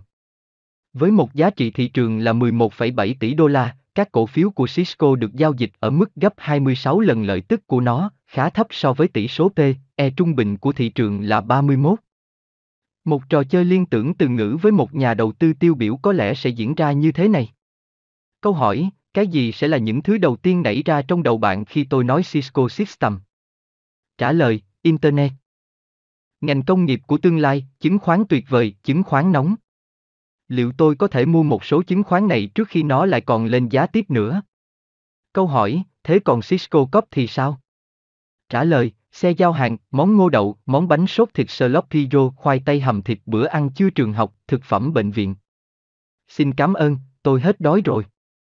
Điều đã được xác lập vững chắc là người ta thường hay gán một giá trị tinh thần cho các chứng khoán chủ yếu là dựa trên hình tượng xúc cảm mà các công ty đó gợi lên song một nhà đầu tư thông minh sẽ luôn đào sâu hơn. Đây là những gì mà một cái nhìn hoài nghi vào các báo cáo tài chính của Cisco và Cisco có thể sẽ tìm ra được. Hầu hết tăng trưởng của Cisco về doanh thu và lợi nhuận là đến từ các vụ thâu tóm. Chỉ từ tháng 9 thôi, Cisco đã chi 10,2 tỷ đô la để mua 11 công ty khác. Làm thế nào có thể trộn lẫn được nhiều công ty đến vậy với nhau nhanh đến như vậy? Thêm nữa, Ưu đãi thuế đối với các quyền chọn chứng khoán được thực hiện bởi các lãnh đạo và nhân viên của Cisco lên đến sắp xỉ 1 phần 3 lợi tổng tức của Cisco trong vòng 6 tháng trước. Và Cisco đã kiếm được 5,8 tỷ đô la bằng cách bán ra các đầu tư của mình, sau đó lại mua vào thêm 6 tỷ đô la nữa. Vậy đó là một công ty Internet hay một quỹ đầu tư tương hỗ? Điều gì sẽ xảy ra nếu như các đầu tư này dừng không lên giá tiếp nữa? Cisco cũng đã mua một loạt công ty khác cũng trong giai đoạn đó, song chỉ phải chi có khoảng 130 triệu đô la. Các quyền chọn chứng khoán cho những người nội bộ của Cisco chỉ chiếm tổng cộng khoảng 1,5% của các cổ phiếu đang lưu hành, so với 6,9% ở Cisco. Nếu những người trong nội bộ công ty bán các quyền chọn này lấy tiền, lợi tức trên một cổ phiếu của Cisco chắc hẳn sẽ còn bị loãng nhiều hơn so với Cisco. Và Cisco đã tăng cổ tức quý của mình từ 9 xu một cổ phiếu lên 10 sen, còn Cisco thì không chi trả cổ tức. Cuối cùng, như giáo sư tài chính của trường kinh doanh Wharton là Jeremy Siego đã chỉ ra. Không có một công ty nào lớn như Cisco đã từng có thể tăng trưởng đủ nhanh để biện minh được cho một tỷ số giá lợi tức vượt trên 60, chứ đừng nói gì đến tỷ số P, E vượt trên 200. Khi mà một công ty trở thành khổng lồ, tăng trưởng của nó sẽ phải chậm lại, nếu không thì kết cục là nó sẽ nuốt chửng cả thế giới.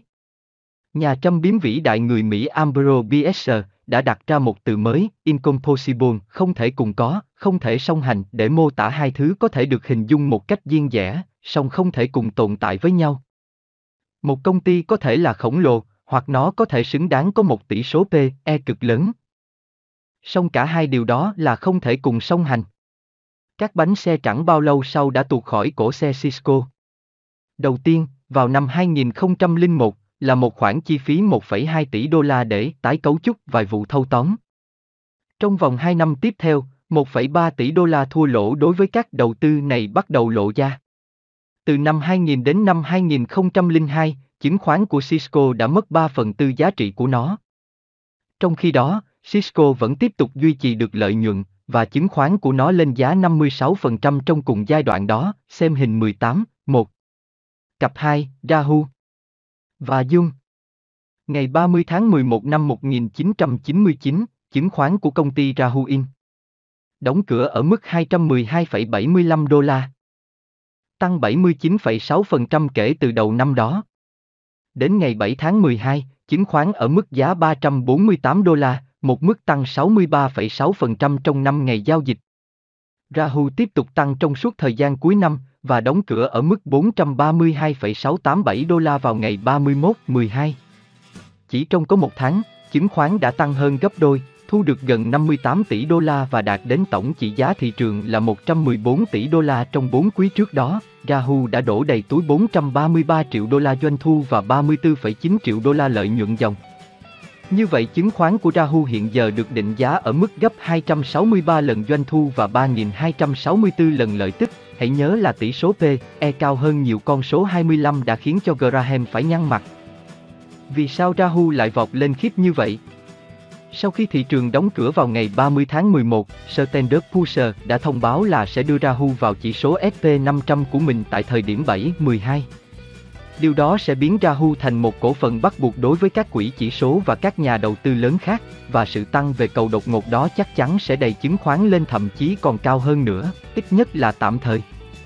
Với khoảng 90% chứng khoán của Yahoo bị nhốt trong tay các nhân viên của công ty, các hãng đầu tư mạo hiểm và những người nắm giữ hạn chế khác, chỉ một phần nhỏ các cổ phiếu của công ty này có thể giao dịch. Do vậy, hàng nghìn người đã mua chứng khoán này chỉ vì họ biết rằng những người khác chắc cũng sẽ mua nó, và giá thì không thành vấn đề. Trong khi đó, Dung đang đi ăn xin là một bộ phận của công ty PepsiCo đang điều hành hàng nghìn quán gà rán Kentucky, Kentucky Fried Chicken, Pizza Hut và Taco Bell, Dung đã tạo ra 8 tỷ đô la doanh thu trong vòng 4 quý vừa qua, trên số đó công ty đã thu lãi được 633 triệu đô la, làm cho nó lớn gấp 17 lần quy mô của Yahoo.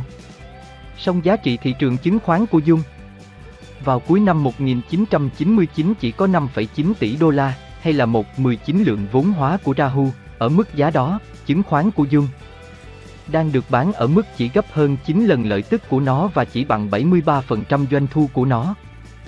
Hình 18, 2, Yahoo so với Dung Ghi chú, tổng tỷ suất lợi nhuận tính theo năm lịch, lợi nhuận dòng tính theo năm tài chính. Lợi nhuận dòng của Yahoo trong năm 2002 bao gồm cả tác động của thay đổi trong nguyên tắc kế toán.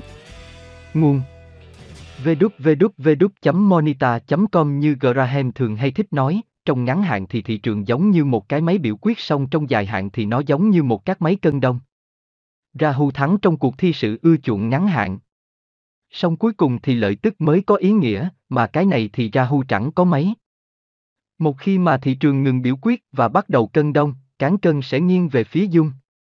Chứng khoán của công ty này đã tăng 25 4% từ năm 2000 đến năm 2002, trong khi đó Rahu đã mất tổng cộng là 92,4 đô la. Cặp 3, Commer One và Capital One.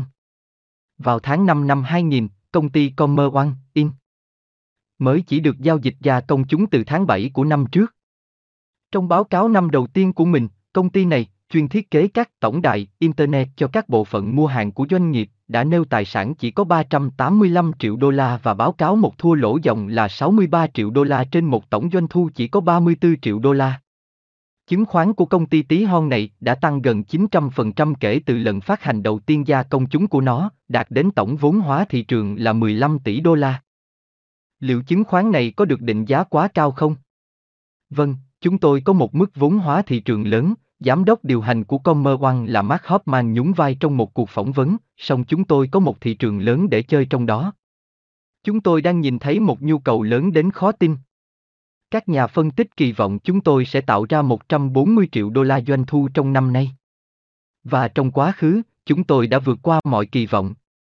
Có hai thứ nảy ra từ câu trả lời của ông Hoffman.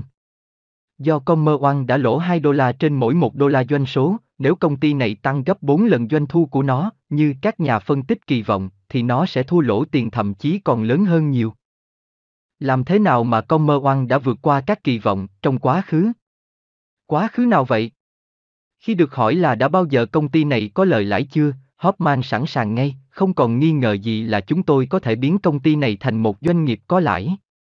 Chúng tôi hoạch định để trở thành có lãi vào quý tháng 4 năm 2001, năm mà các nhà phân tích nhìn thấy là chúng tôi sẽ tạo ra một doanh thu trên 250 triệu đô la.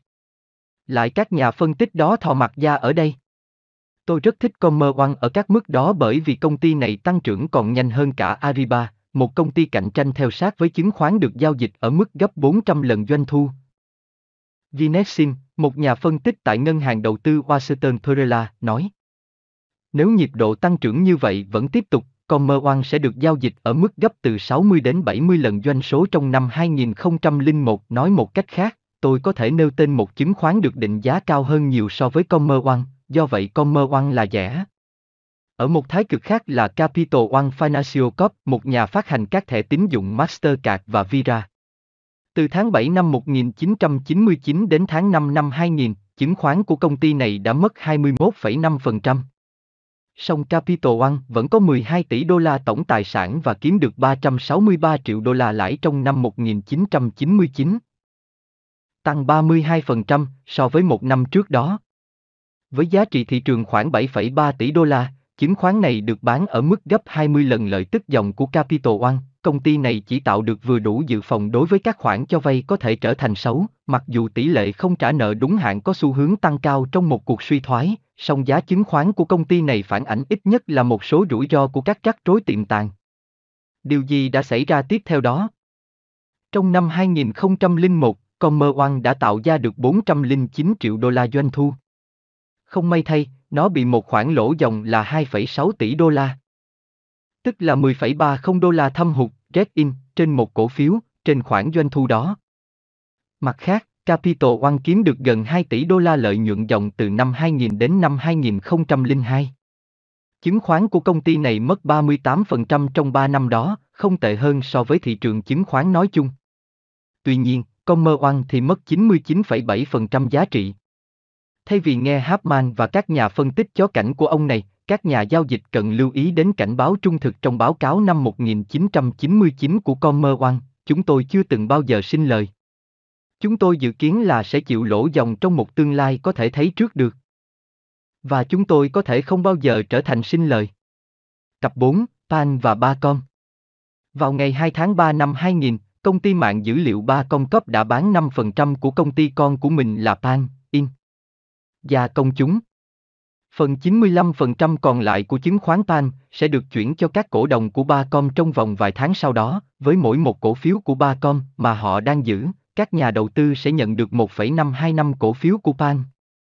Do vậy, có hai cách mà bạn có thể nhận được 100 cổ phiếu của Pan, bằng cách thử dùng khuỷu tay để trang huyết vào đợt phát hành gia công chúng lần đầu, hoặc bằng cách mua 66 cổ phiếu của Bacom và chờ cho đến khi công ty mẹ phân phối số chứng khoán còn lại của Pan. Nhận được một cổ phiếu rưỡi của Pan cho mỗi cổ phiếu của Bacom, kết cục bạn sẽ có 100 cổ phiếu của công ty mới, và bạn vẫn có 66 cổ phiếu của Bacom. Nhưng ai mà muốn chờ một vài tháng nữa? Trong khi Bacom đang chiến đấu chống lại các đối thủ khổng lồ như Cisco, Pan là kẻ dẫn đầu trong không gian nóng bỏng của các máy tổ chức công việc kỹ thuật số cầm tay, Handheld Digital Organizer. Do vậy, chứng khoán của Pan đã nhảy vọt từ mức giá chào bán 38 đô la lên mức đóng cửa là 95,06 đô la, một tỷ suất lợi nhuận là 150% ngay trong ngày đầu tiên. Điều đó đã định giá Pan ở mức gấp hơn 1.350 lần lợi tức của nó trong 12 tháng trước đó. Cũng trong ngày hôm đó, giá cổ phiếu của Bacom đã tụt từ 104,13 đô la xuống còn 81,81 đô la. Liệu Bacom sẽ đóng cửa ngày hôm đó ở mức giá nào, với mức giá của Pan là như vậy? Phép tính số học thật dễ.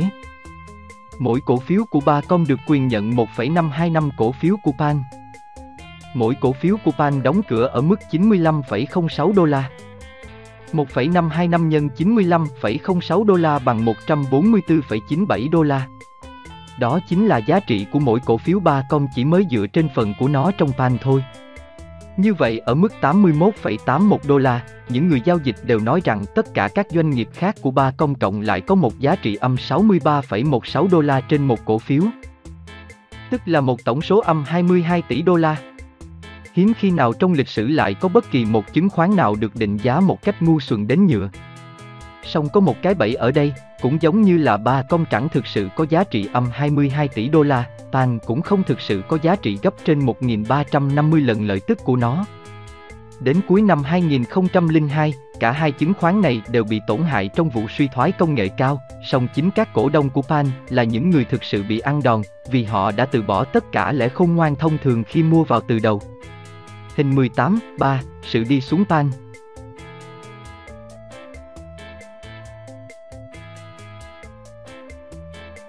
Cặp 5, Semeri và Ki Năm 2000 được bắt đầu với một tiếng nổ lớn đối với KMGI In khi chứng khoán của công ty này chạm đỉnh 163,22 đô la vào ngày 3 tháng 1, một mức tăng 1.126% trên mức giá của nó mới chỉ một năm trước đó.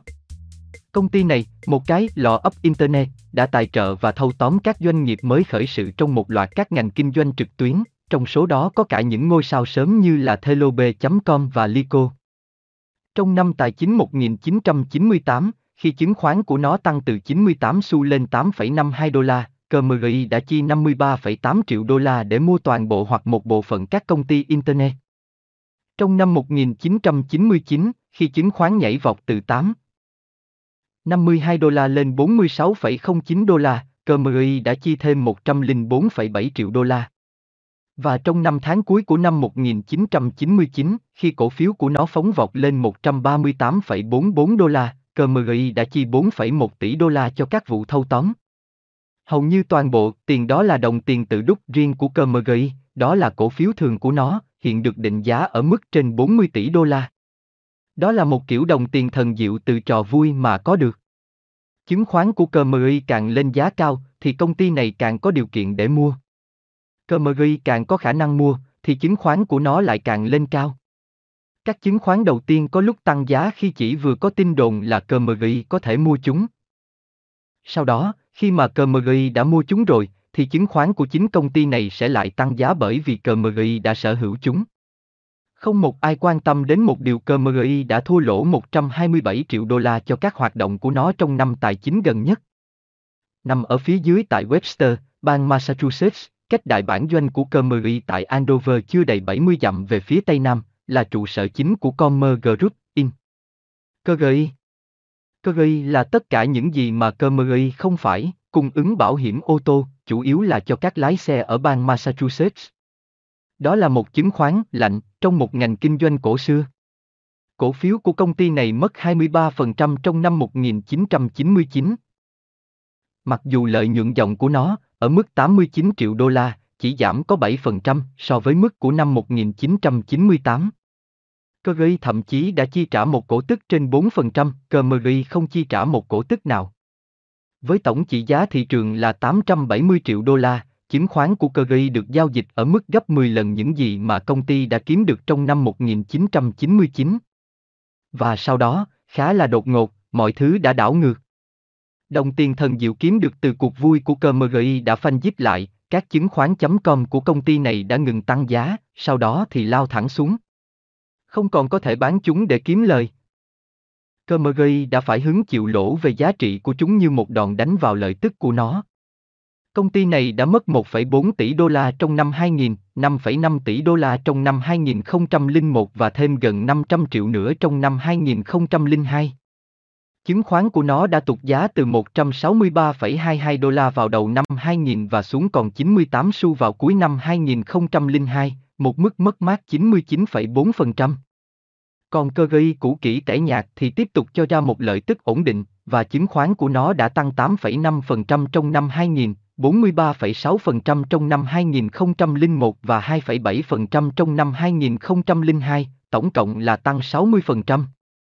Tập 6, Bôn và Striker Trong thời gian từ ngày 9 tháng 7 đến ngày 23 tháng 7 năm 2002, chứng khoán của Bôn Cấp đã rớt giá từ 43,69 đô la xuống còn 33,48 đô la, mức mất mát 24% làm cho giá trị thị trường chứng khoán của công ty này chỉ còn 1,9 tỷ đô la.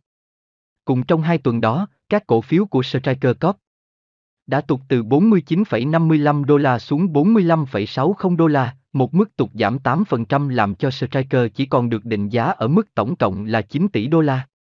Điều gì đã làm cho hai công ty này mất nhiều giá trị như vậy, chỉ trong một khoảng thời gian ngắn đến như vậy? Stryker, một nhà sản xuất các sản phẩm cấy ghép chỉnh hình và các thiết bị phẫu thuật, chỉ đưa ra một thông cáo báo chí trong thời gian hai tuần đó. Vào ngày 16 tháng 7, Stryker thông báo là doanh số của nó tăng 15% lên 734 triệu đô la trong quý 2, trong khi lợi nhuận nhảy vọt 31% lên 86 triệu đô la. Chứng khoán tăng giá 7% ngay ngày hôm sau, sau đó lại lăn ngược trở lại xuống dốc. Bôn, ban đầu là nhà sản xuất của các lọ tròn nổi tiếng dùng để đóng lọ hoa quả và rau, hiện nay sản xuất các đồ đựng bằng kim loại và nhựa cho các khách hàng công nghiệp. Bôn không đưa ra một thông cáo báo chí nào trong thời gian hai tuần đó. Tuy nhiên, ngày 25 tháng 7, Bôn đã thông báo là nó lãi được 50 triệu đô la trên một doanh số là 1 tỷ đô la trong quý 2. Một mức tăng 61% về lợi nhuận dòng so với cùng kỳ của năm trước. Điều này đã đưa lợi tức của nó trong 4 quý liên tiếp lên 152 triệu đô la, do vậy chứng khoán được giao dịch ở mức chỉ gấp 12,5 lần lợi tức của Bôn.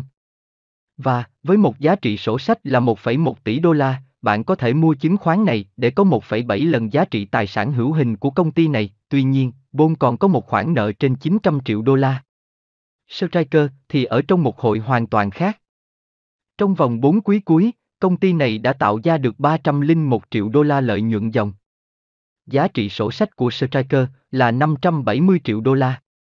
Do vậy công ty này được giao dịch ở mức hệ số béo bở là gấp 30 lần lợi tức của nó trong 12 tháng qua và gấp 16 lần giá trị sổ sách của nó. Mặt khác, từ năm 1992 cho đến cuối năm 2001, lợi nhuận của Striker đã tăng trung bình 18,6% năm, cổ tức của nó tăng gần 21% mỗi năm.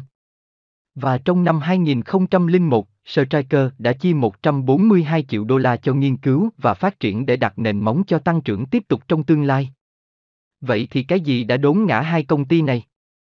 Trong khoảng thời gian từ ngày 9 tháng 7 đến ngày 23 tháng 7 năm 2002, khi mà Werdum bị rơi vào phá sản, chỉ số trung bình công nghiệp Dow Jones đã tụt từ 9.096,09 điểm xuống 7.702,34 điểm, một sự sụt giảm 15,3%.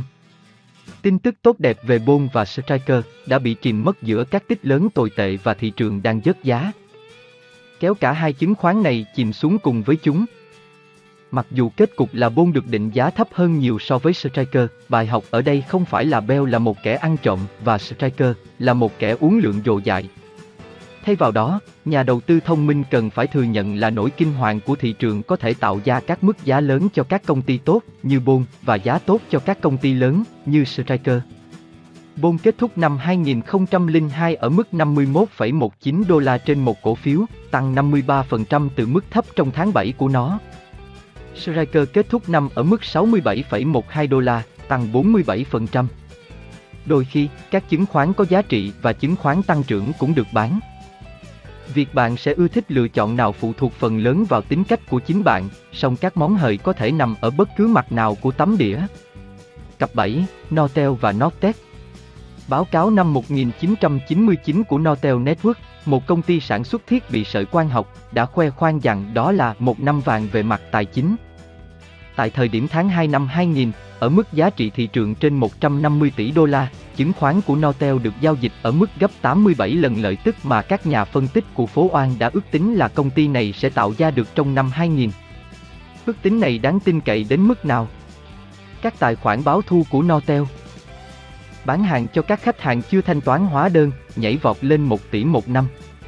Công ty này nói sự tăng này là do doanh số lên trong quý tháng 4 năm 1999. Tuy nhiên, lượng tồn kho cũng đã phình thêm ra 1,2 tỷ đô la, có nghĩa là Nortel đã sản xuất ra thiết bị thậm chí còn nhanh hơn so với số doanh số tăng lên, có thể lấy đi kịp.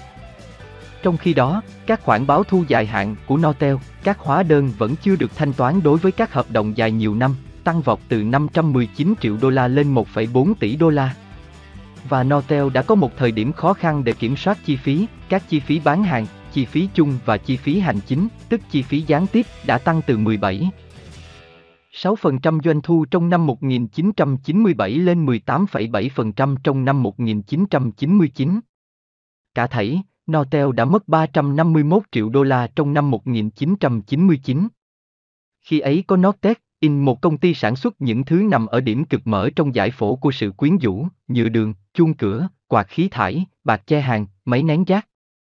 Trong năm 1999, nó tết lãi được 49 triệu đô la trên doanh số dòng 2 tỷ đô la, tăng từ 21 triệu lợi nhuận dòng trên doanh số 1,1 tỷ đô la trong năm 1997. Biên lợi nhuận của Nortel, lợi nhuận dòng được tính bằng tỷ lệ phần trăm của doanh số dòng, đã tăng gần 1 phần 3 từ 1,9% lên 2,5%.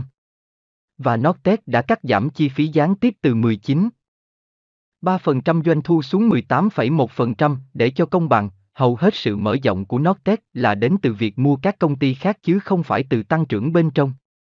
Còn hơn thế, Nortec có 1 tỷ đô la nợ, một gánh nặng lớn đối với một công ty nhỏ. Song vào tháng 2 năm 2000, giá chứng khoán của Nortec, bằng chừng năm lãng lợi tức của nó trong năm 1999, đã hàm chứa một lượng bi quan lành mạnh. Mặt khác, giá của Nortel, gấp 87 lần mức ước đoán của cái mà nó có thể kiếm được trong năm sắp tới, là một lượng lạc quan quá liều rất nhiều. Khi tất cả mọi thứ đã được nói và làm, thay vì món lãi một 30 đô la trên một cổ phiếu mà các nhà phân tích đã dự báo, Nortel đã lỗ 1,17 đô la trên một cổ phiếu vào năm 2000. Cho đến cuối năm 2002, Nortel đã chảy máu thêm hơn 36 tỷ đô la nữa ở mục thua lỗ. Còn Nortec thì lại 41,6 triệu đô la trong năm 2000, 8 triệu đô la trong năm 2001 và 55 triệu đô la trong 9 tháng đầu năm 2002. Chứng khoán của công ty này tăng từ 28 đô la một cổ phiếu lên 45,75 đô la vào cuối năm 2002, một mức tăng 63%. Trong tháng 1 năm 2003, các nhà quản lý của Nortec đã chuyển công ty này thành gọi vốn hẹp bằng cách mua lại toàn bộ chứng khoán từ các nhà đầu tư đại chúng với mức giá 46 đô la trên một cổ phiếu. Trong khi đó, Chứng khoán của Nortel đã chìm từ 56,81 đô la vào tháng 2 năm 2000 xuống 1,61 đô la vào cuối năm 2002, một sự mất giá 97%. Cặp 8, Red Hat, mũ đỏ, và Brown Sweat, giày nâu. Ngày 11 tháng 8 năm 1999, Red Hat, in một công ty phát triển phần mềm Linux, đã bán chứng khoán gia công chúng lần đầu tiên. Chứng khoán của Red Hat đúng là nóng đỏ, ban đầu được chào bán ở mức 7 đô la, mở cửa giao dịch là 23 đô la và đóng cửa ở mức 26,031 đô la, một mức tăng 272%. Chỉ trong có một ngày, chứng khoán của Red Hat đã tăng cao hơn so với mức tăng mà chứng khoán của Brownshare có được trong 18 năm qua. Đến ngày 9 tháng 12, các cổ phiếu của Red đã chạm mức 143,13 đô la, tăng 1.944% trong vòng 4 tháng. Trong khi đó, Brown Swear bị các dây giày của nó chói chặt. Được thành lập năm 1878, công ty này đã bán buôn giày Buster Brown và quản lý gần 1.300 cửa hàng giày ở Mỹ và Canada. Chứng khoán của Bronze từ mức 17,50 đô la một cổ phiếu vào ngày 11 tháng 8 đã trượt ngã xuống 14,31 đô la vào ngày 9 tháng 12. Đối với cả năm 1999, các cổ phiếu của Bronze đã mất 17,6%. Ngoài một cái tên hay và một chứng khoán nóng, các nhà đầu tư của Red Hat nhận được gì? Trong vòng 9 tháng kết thúc vào ngày 30 tháng 11, công ty này đã tạo được 13 triệu đô la doanh thu. Trên số đó nó chịu một thua lỗ dòng là 9 triệu đô la. Công việc kinh doanh của Jack Hart chẳng lớn hơn bao nhiêu so với một cửa hàng bán đồ ăn ngon ở góc phố, và kém sinh lời hơn rất nhiều. Song các nhà kinh doanh chứng khoán, được kích động bởi những từ như phần mềm và Internet, đã đầy giá trị tổng cộng của các cổ phiếu Red Hat lên đến 2,3 tỷ đô la vào ngày 9 tháng 12. Còn Brown Brownshare thì sao? Trong ba quý trước đó, công ty này đã tạo ra được 1,2 tỷ đô la doanh số dòng và 32 triệu đô la lợi tức. Brownshare có gần 5 đô la mỗi cổ phiếu dưới dạng tiền mặt và bất động sản, trẻ em vẫn tiếp tục mua giày Buster Brown. Vậy mà ngày 9 tháng 12 đó, chứng khoán của Brownshare có tổng trị giá là 261 triệu đô la, chỉ bằng 1,80 quy mô của Red Hat, mặc dù Brownshare có doanh thu gấp 100 lần của Red Hat. Ở mức giá đó, Brownshare được định giá bằng 7,6 lần lợi tức năm của nó và chưa bằng 1 phần tư doanh số năm của nó. Mặt khác, Red H. không có một chút lợi nhuận nào, trong khi đó chứng khoán của nó được bán ở mức gấp trên 1.000 lần doanh số năm của nó. Công ty mũ đỏ, Red H. vẫn tiếp tục làm vọt ra mực đỏ. Chẳng bao lâu sau, chứng khoán của công ty này cũng như vậy. Còn dây nâu, Brownshare, thì vẫn chậm rãi lê bước về phía nhiều lợi nhuận hơn. Và các cổ đông của nó cũng vậy. Hình 18, 4, Red Hat so với Brownshare. Ghi chú, tổng tỷ suất lợi nhuận tính theo năm lịch, lợi nhuận dòng tính theo năm tài chính. Nguồn www.monita.com chúng ta đã học được điều gì? Thị trường nhạo bán các nguyên tắc của Graham trong ngắn hạn, song cuối cùng thì các nguyên tắc đó lại luôn có hiệu lực. Nếu bạn mua một chứng khoán chỉ đơn giản là vì giá của nó đang lên, thay vì hỏi xem liệu giá trị cơ sở của công ty phát hành chứng khoán đó có đang tăng lên không, thì sớm hay muộn bạn sẽ thấy cực kỳ hối tiếc. Đó không phải là việc có thể sẽ xảy ra. Đó là việc chắc chắn sẽ xảy ra.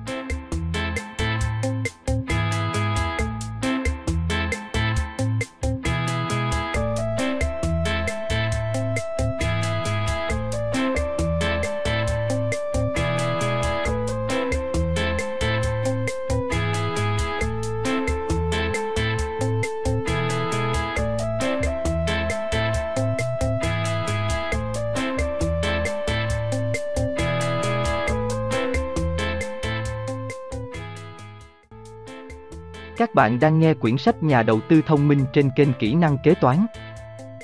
Nếu có điều kiện, kính mong các bạn hãy mua sách gốc để ủng hộ tác giả, người dịch và nhà xuất bản. Hãy đăng ký kênh để ủng hộ chúng tôi.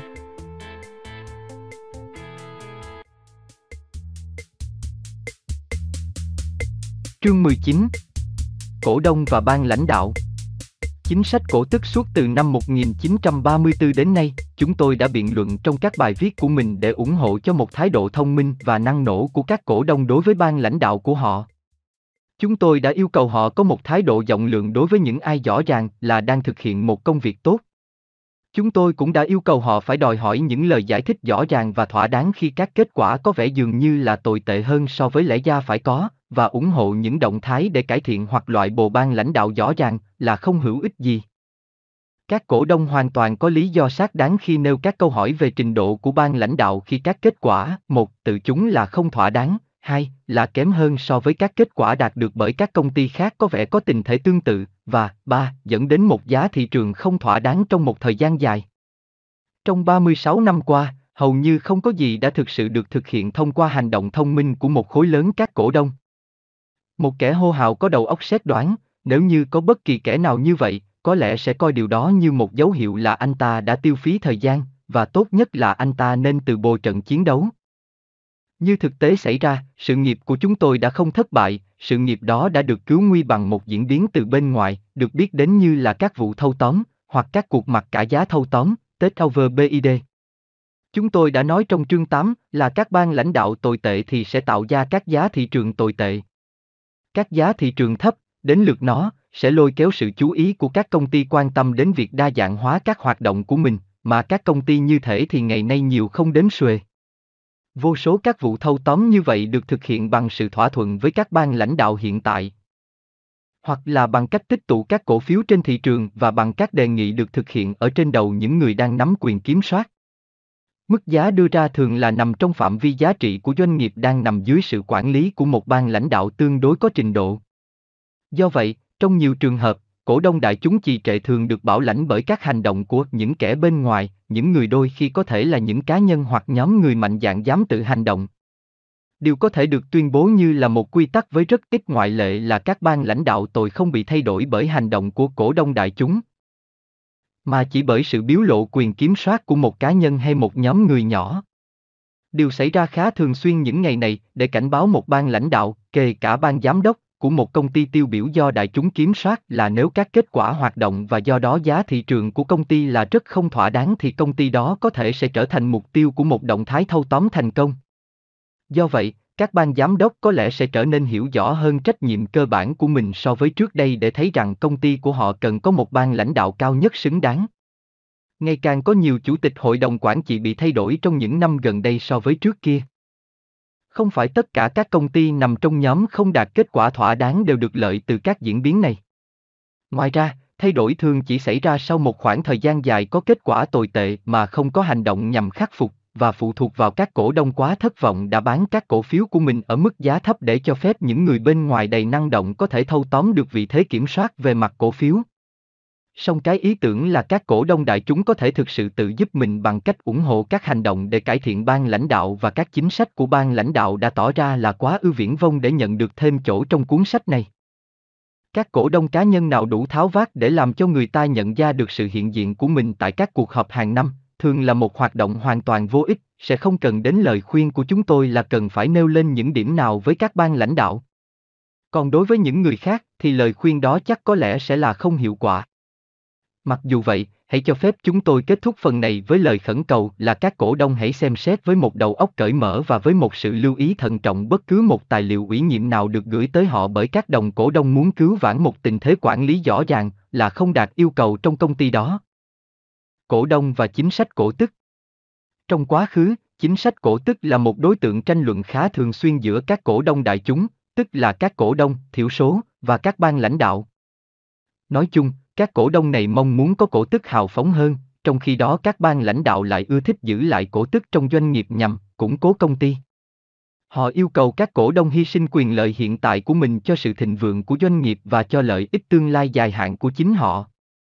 Song trong những năm gần đây, thái độ của các nhà đầu tư đối với cổ tức đã trải qua sự thay đổi dần dần song đáng kế. Lập luận cơ bản hiện nay cho việc chi trả một cổ tức nhỏ hơn là rộng rãi không phải là vì công ty cần số tiền đó, mà là vì công ty có thể sử dụng tiền đó một cách có lợi trực tiếp và ngay lập tức cho các cổ đông bằng cách giữ lại các khoản đó cho sự mở rộng lời lãi.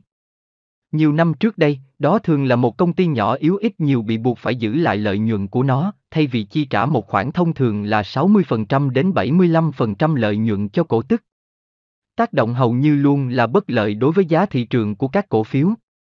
Ngày nay, đó lại thường là một doanh nghiệp mạnh đang tăng trưởng đã cố tính giảm mức chi trả cổ tức với sự đồng tình của cả các nhà đầu tư lẫn các kẻ đầu cơ. Ở đây luôn có lý lẽ mạnh về về lý thuyết ủng hộ việc tái đầu tư lợi nhuận vào doanh nghiệp khi mà việc giữ lại lợi nhuận như vậy có thể được trông mong là sẽ tạo ra sự gia tăng khá lớn về lợi tức nhưng cũng có một loạt các lập luận phản bác mạnh mẽ, chẳng hạn như lợi nhuận thuộc về các cổ đông và họ có quyền yêu cầu được chi trả trong phạm vi giới hạn của sự quản lý cần trọng. Nhiều người trong số các cổ đông cần thu nhập cổ tức để sinh sống, lợi tức mà họ nhận được dưới dạng cổ tức là tiền tươi thóc thật. Trong khi lợi tức bị công ty giữ lại sau này chưa chắc đã được thể hiện như là các giá trị hữu hình đối với cổ đông. Các lập luận phản bác này có sức thuyết phục đến nỗi trên thực tế, thị trường đã thể hiện một xu thế bèn biển nghiêng một cách có lợi về phía các công ty chi trả cổ tức hào phóng so với các công ty không chi trả hoặc chi trả một khoản cổ tức nhỏ. Trong 20 năm gần đây, lý thuyết tái đầu tư sinh lời đã giành được chỗ đứng. Lịch sử tăng trưởng trong quá khứ càng tốt đẹp bao nhiêu, các nhà đầu tư và đầu cơ càng trở nên sẵn lòng bấy nhiêu trong việc chấp nhận một chính sách chi trả cổ tức thấp. Điều phần lớn đúng là trong nhiều trường hợp ưa thích tăng trưởng, tỷ lệ cổ tức, thậm chí trường hợp không có tí cổ tức nào, dường như có rất ít tác động đến giá thị trường. Một ví dụ nổi bật về diễn biến này được thấy trong lịch sử của công ty Texas Instruments. Giá cổ phiếu thường của công ty này đã tăng từ 5 đô la năm 1953 lên 256 đô la năm 1960, trong khi đó lợi tức tăng từ 43 xu lên 3,91 đô la trên một cổ phiếu và không có một cổ tức thuộc bất kỳ dạng nào được chi trả. Trong năm 1962, cổ tức bằng tiền mặt bắt đầu được trả, song vào năm đó lợi tức đã tụt xuống 2. 14 đô la và giá của nó đã cho thấy một cú rớt đầy ngoạn mục xuống mức thấp là 49 đô la. Một ví dụ điển hình khác là trường hợp Superior Oil. Trong năm 1948, công ty này thông báo lợi tức là 35,26 đô la trên một cổ phiếu, chi trả 3 đô la cổ tức và được bán ra ở mức cao tới 235 đô la. Đến năm 1953, cổ tức giảm xuống còn 1 đô la, nhưng mức giá cao là 660 đô la. Năm 1957, công ty này không chi trả bất cứ cổ tức nào mà cổ phiếu được bán ở mức 2.000 đô la. Phát hành khác thường này sau đó đã giảm giá xuống còn 795 đô la vào năm 1962, khi mà nó lãi được 49,50 đô la và chi trả 7,50 đô la. Cảm tình đầu tư còn lâu mới có thể được kết tinh trong vấn đề chính sách cổ tức của các công ty tăng trưởng. Các quan điểm trái ngược nhau được minh họa khá rộ qua trường hợp hai công ty lớn nhất của chúng ta là American Telephone Telegraph và International Business Machine. American Tel Tel đã được xem như một phát hành với các cơ hội tăng trưởng tốt, được thể hiện qua thực tế là năm 1961, chứng khoán này được bán ở mức giá gấp 25 lần lợi tức năm đó. Mặc dù vậy, chính sách chi trả cổ tức bằng tiền mặt của công ty này vẫn là một sự cân nhắc về mặt đầu tư và đầu cơ có tầm quan trọng số 1, giá niêm yết của chứng khoán này phản ứng tích cực thậm chí ngay cả đối với tin đồn là tỷ lệ chi trả cổ tức đang sắp sửa tăng lên.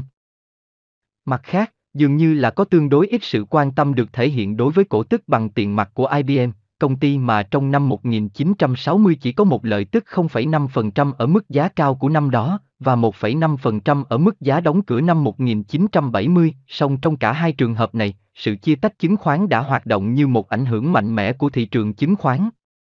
Sự đánh giá của thị trường về chính sách chi trả cổ tức bằng tiền mặt dường như là đang diễn biến theo chiều hướng sau đây, nơi mà trọng tâm hàng đầu không đặt vào sự tăng trưởng thì chứng khoán đó được đánh giá như là một phát hành có lợi nhuận. Và tỷ lệ chi trả cổ tức duy trì được tầm quan trọng lâu dài của nó như một yếu tố xác định hàng đầu đối với giá thị trường. Ở một thái cực khác, các chứng khoán đã được công nhận một cách rõ ràng là thuộc vào loại tăng trưởng nhanh được đánh giá chủ yếu theo tỷ lệ tăng trưởng kỳ vọng, chẳng hạn trong thập kỷ tới đây, và khi đó thì tỷ lệ chi trả cổ tức bằng tiền mặt ít nhiều là bị loại ra khỏi vòng xem xét. Trong khi lời tuyên bố trên đây có thể mô tả một cách thích hợp các xu hướng hiện tại, nó hoàn toàn không phải là một chỉ dẫn dứt khoát đối với tình huống của tất cả các cổ phiếu thường. Và có lẽ cũng không phải là của đa số các cổ phiếu đó. Lý do trước hết là nhiều công ty chiếm một vị thế trung gian giữa các doanh nghiệp tăng trưởng và không tăng trưởng. Thật khó có thể nói được là bao nhiêu sự quan trọng có thể được quy cho nhân tố tăng trưởng trong các trường hợp đó, và cách nhìn nhận của thị trường về việc này có thể thay đổi hoàn toàn từ năm này sang năm khác. Thứ hai, dường như có một điều gì đó có tính chất nghịch lý trong việc yêu cầu các công ty đó phải thể hiện tốc độ tăng trưởng chậm hơn để có thể hào phóng hơn đối với việc chi trả cổ tức bằng tiền mặt. Bởi vì đây thường là các công ty làm ăn kém phát đạt hơn, và trong quá khứ thì một công ty càng làm ăn phát đạt bao nhiêu thì kỳ vọng về sự chi trả hào phóng lẫn chi trả tăng lên sẽ càng lớn. Chúng tôi tin rằng các cổ đông cần phải đòi hỏi từ các ban lãnh đạo của họ hoặc là một sự chi trả lợi tức bình thường, vào cử khoảng 2 phần 3, hoặc nếu không thì phải là một sự thể hiện rõ ràng rằng các khoản lợi nhuận được tái đầu tư trở lại sẽ có thể tạo ra một mức tăng thỏa đáng về lợi tức trên mỗi cổ phiếu. Sự thể hiện như vậy thông thường có thể được thực hiện trong trường hợp của một công ty tăng trưởng đã được thừa nhận. Song trong nhiều trường hợp khác, một mức chi trả thấp chắc chắn sẽ là nguyên nhân tạo nên một mức giá thị trường trung bình nằm dưới giá trị hợp lý, và như thế thì các cổ đông có mọi quyền để yêu cầu tìm hiểu và có thể là khiếu nại. Một chính sách hà tiện thường được áp đặt lên một công ty bởi vì tình trạng tài chính của công ty đó là tương đối yếu kém, và công ty đó cần toàn bộ hoặc phần lớn lợi nhuận của mình, cộng với các chi phí khấu hao để trả nợ và để củng cố cho vị thế vốn lưu động của mình. Nếu như vậy thì không có gì nhiều để các cổ đông có thể nói về điều đó. Có lẽ chỉ trừ việc phê phán ban lãnh đạo là đã để cho công ty rơi vào một tình trạng tài chính không thỏa đáng như vậy.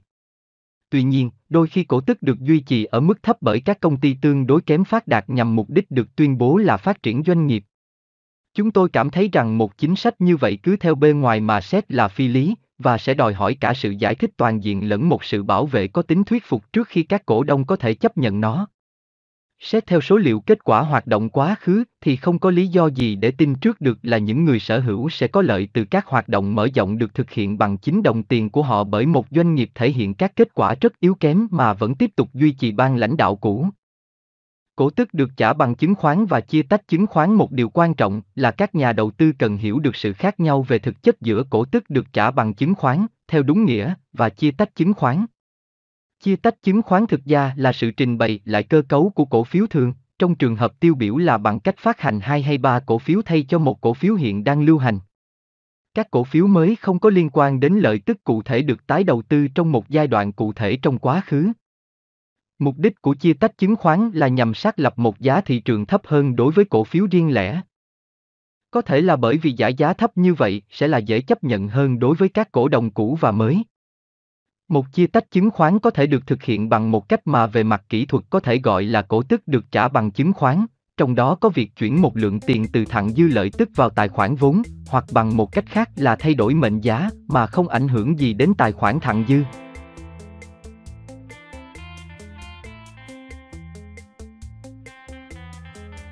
Cái mà chúng ta cần phải gọi là một cổ tức trả bằng chứng khoán theo đúng nghĩa là một cổ tức được chi trả cho các cổ đông để cho họ một bằng chứng hoặc một sự thể hiện hữu hình về lợi tức cụ thể đã được tái đầu tư vào doanh nghiệp cho tài khoản của họ trong một giai đoạn tương đối ngắn trong quá khứ gần đây, chẳng hạn như không quá 2 năm trước đó.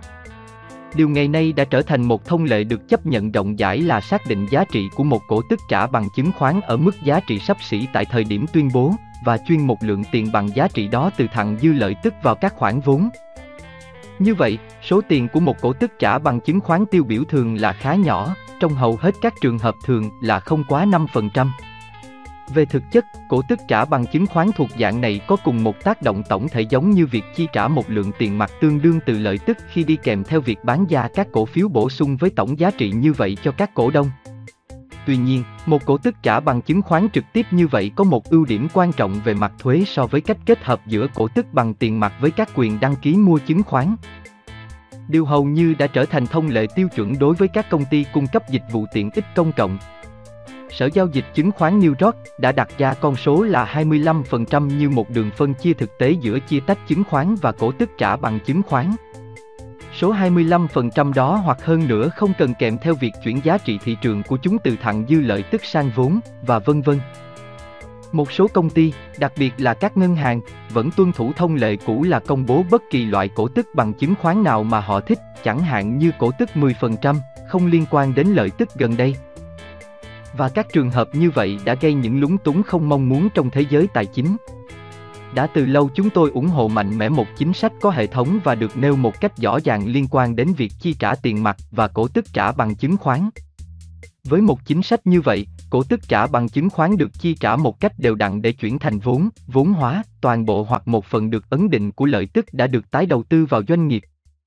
Một chính sách như vậy, bao trùm 100% lợi tức được tái đầu tư, đã được theo đuổi bởi Puret, Government Employee Insurance, Geico, công ty bảo hiểm nhân viên chính quyền, và có lẽ một số công ty khác nữa. Cổ tức trả bằng chứng khoán thuộc mọi dạng dường như bị hầu hết các tác giả nghiên cứu về vấn đề này không chấp nhận.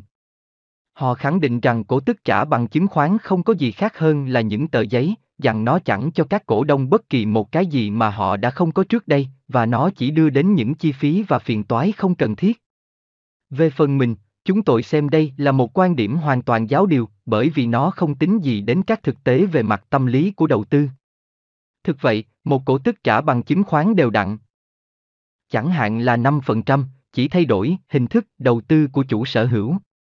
Anh ta có 105 cổ phiếu thay cho 100 cổ phiếu, song nếu không có cổ tức trả bằng chứng khoán thì 100 cổ phiếu ban đầu có lẽ cũng có quyền lợi chủ sở hữu như được ẩn chứa trong 105 cổ phiếu hiện có.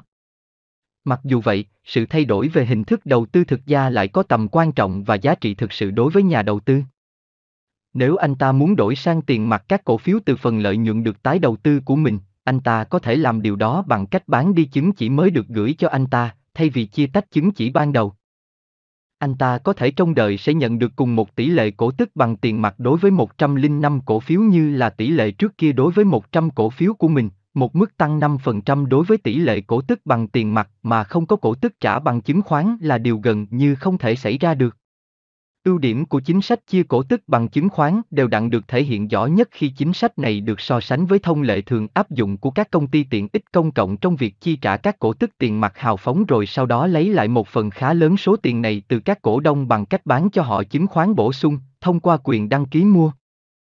Như chúng tôi đã nêu ở trên, các cổ đông có lẽ sẽ thấy là họ cũng ở đúng vào vị thế đó nếu như họ nhận cổ tức bằng chứng khoán thay cho sự kết hợp khá phổ biến giữa cổ tức tiền mặt và tiếp theo đó là quyền đăng ký chứng khoán, ngoại trừ một điều là họ sẽ tiết kiệm được khoản thuế thu nhập mà lẽ ra họ phải đóng đối với cổ tức bằng tiền mặt. Những ai cần hoặc mong muốn có mức thu nhập bằng tiền mặt hàng năm cao nhất nhưng không có chứng khoán bổ sung thì có thể nhận được kết quả này bằng cách bán cổ tức bằng chứng khoán của họ, theo đúng cái cách mà họ bán quyền đăng ký mua của mình theo thông lệ hiện nay. Tổng số tiền thuế thu nhập có thể tiết kiệm được bằng cách thay thế cổ tức trả bằng chứng khoán bằng một sự kết hợp cổ tức trả bằng chứng khoán cộng với quyền đăng ký mua hiện tại là rất lớn. Chúng tôi đề nghị là thay đổi này cần được thực hiện bởi các công ty tiện ích công cộng, tuy có tác động bất lợi của chúng đối với Bộ Tài chính Mỹ, bởi vì chúng tôi tin tưởng rằng sẽ là hoàn toàn không công bằng khi áp đặt thuế thu nhập lên khoản lợi tức mà các cổ đông đã không thực sự nhận được, bởi vì các công ty đã lấy lại số tiền đó thông qua việc bán chứng khoán. Các công ty có hiệu suất cao thường xuyên hiện đại hóa trang thiết bị của mình. Sản phẩm của mình, cách hạch toán của mình, các chương trình đào tạo quản lý của mình, các mối quan hệ với nhân viên của mình. Đã đến lúc họ cần nghĩ về việc hiện đại hóa các thông lệ thực hành tài chính chủ yếu của mình, mà trong đó một bộ phận không kém phần quan trọng là chính sách cổ tức của mình. Bình luận về chương 19 Những sự không thật nguy hiểm nhất là sự thật bị bóp méo đi một chút. J.C. Lichtenberg vì sao Graham cam chịu thua cuộc? Có lẽ không có một phần nào trong cuốn nhà đầu tư thông minh lại bị Graham thay đổi nhiều hơn phần này. Trong lần xuất bản đầu tiên, chương này là một trong hai chương chạy kéo dài suốt 34 trang. Mục ban đầu, nhà đầu tư với tư cách là người sở hữu doanh nghiệp đề cập tới quyền biểu quyết, các phương cách để đánh giá chất lượng của ban lãnh đạo doanh nghiệp và các kỹ thuật để phát hiện các xung đột về quyền lợi giữa những người trong nội bộ công ty và các nhà đầu tư bên ngoài. Tuy nhiên, trong lần xuất bản được chỉnh sửa lần cuối cùng của mình, Graham đã rút gọn toàn bộ phần phân tích này xuống còn chưa đầy 8 trang cô động về cổ tức. Vì sao Graham lại cắt đi hơn 3 phần tư lập luận ban đầu của mình? Rõ ràng là sau nhiều thập kỷ hô hào, ông đã từ bỏ hy vọng là các nhà đầu tư một lúc nào đó sẽ có bất kỳ mối quan tâm nào đến việc giám sát hành vi của các giám đốc doanh nghiệp. Song nạn dịch các vụ bê bối gần đây, các tố cáo về hành vi sai trái của ban lãnh đạo, về công việc kế toán mờ ám, và các thủ đoạn về thuế tại các công ty lớn như AOL, Enron, Global Protein, Shin, Tico và Wordam, là lời cảnh tỉnh nghiêm khắc rằng các cảnh báo trước đó của Graham về nhu cầu phải thường xuyên cảnh giác trở nên ngày càng quan trọng hơn bao giờ hết. Hãy cho phép chúng tôi đưa trở lại đây các cảnh báo đó và thảo luận về chúng dưới ánh sáng của các sự kiện ngày nay. Lý thuyết so với thực tế Graham bắt đầu phân tích ban đầu, 1949, của ông về nhà đầu tư với tư cách là người sở hữu doanh nghiệp, bằng cách chỉ ra là về lý thuyết, các cổ đông xét như một giai cấp là vua. Khi hành động như một đa số, họ có thể thuê và sa thải ban lãnh đạo và buộc họ phải hoàn toàn tuân theo ý chí của mình. Song trên thực tế, Graham nói, các cổ đông là hoàn toàn vô tích sự. Với tư cách là một giai cấp, họ đã không thể hiện được cả sự thông minh lẫn sự cảnh giác. Họ biểu quyết như những con cừu về bất cứ cái gì mà ban lãnh đạo khuyến nghị, bất kể là quá trình thực thi nhiệm vụ của ban lãnh đạo có tồi tệ đến đâu. Cách duy nhất để làm cho một cổ đông Mỹ trung bình thực hiện một hành động thông minh một cách độc lập là nổ một quả pháo dưới chân anh ta. Chúng tôi không thể cưỡng lại việc chỉ ra một thực tế có tính nghịch lý là chú Giroc có lẽ là một nhà kinh doanh thực dụng hơn nhiều so với các cổ đông Mỹ. Graham muốn bạn nhận thức được một điều rất đơn giản song lại sâu sắc đến khó tin, khi bạn mua một chứng khoán, bạn đã trở thành người sở hữu công ty đó. Các giám đốc của công ty đó, cho đến tận cả tổng giám đốc, đang làm việc cho bạn. Ban giám đốc của công ty đó phải chịu trách nhiệm trước bạn. Tiền của công ty đó thuộc về bạn. Các doanh nghiệp trong công ty đó là tài sản của bạn.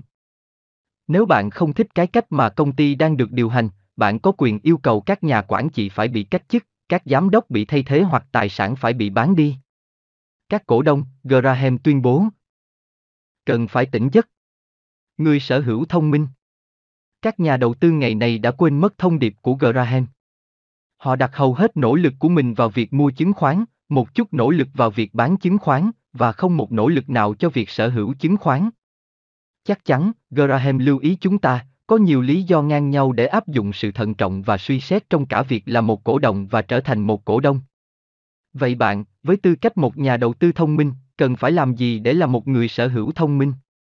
Graham bắt đầu bằng việc nói với chúng ta rằng, chỉ có hai câu hỏi cơ bản mà các cổ đông cần phải lưu tâm đến. Một, ban lãnh đạo có tương đối hiệu quả không?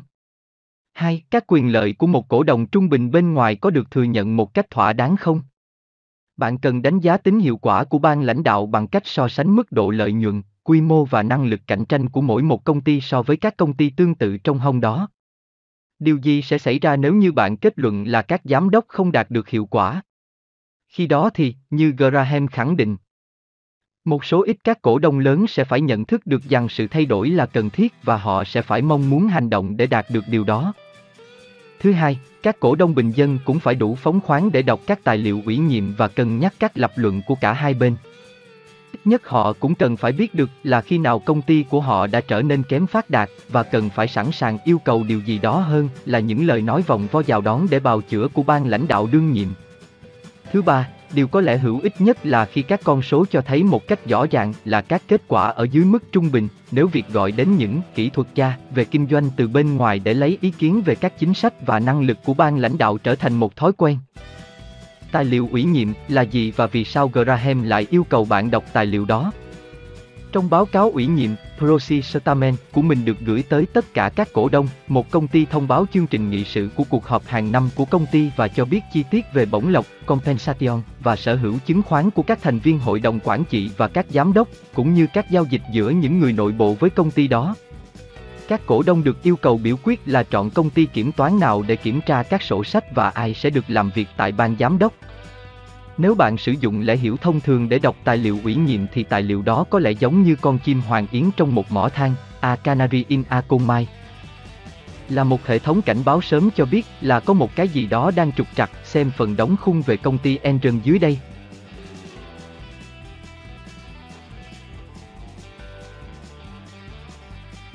Enron đã đi đến kết thúc.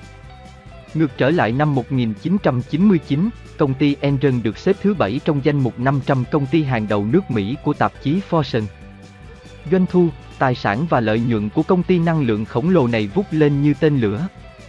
Song điều gì xảy ra nếu như nhà đầu tư bỏ qua các con số đầy vẻ quyến rũ và lộng lẫy, và chỉ đơn giản là đặt báo cáo ủy nhiệm năm 1999 của Enron dưới kính hiển vi của lẽ hiểu thông thường? Dưới tiêu đề một số giao dịch sơ tầng Kensington, bản báo cáo ủy nhiệm này đã tiết lộ là Andrew Faxau, giám đốc tài chính của Enron, là thành viên điều hành của hai công ty hợp danh Partnership. Lorimer 1 và Lorimer 2 là các công ty đã mua các đầu tư có liên quan đến năng lượng và truyền thông. Và Lorimer 1 và Lorimer 2 đã mua từ đâu? Tại sao lại không phải từ một nơi nào khác mà lại từ Enron? Bản báo cáo ủy nhiệm cho biết là các công ty hợp danh này đã mua 170 triệu đô la tài sản từ Enron, đôi khi bằng cách sử dụng tiền vay từ Enron.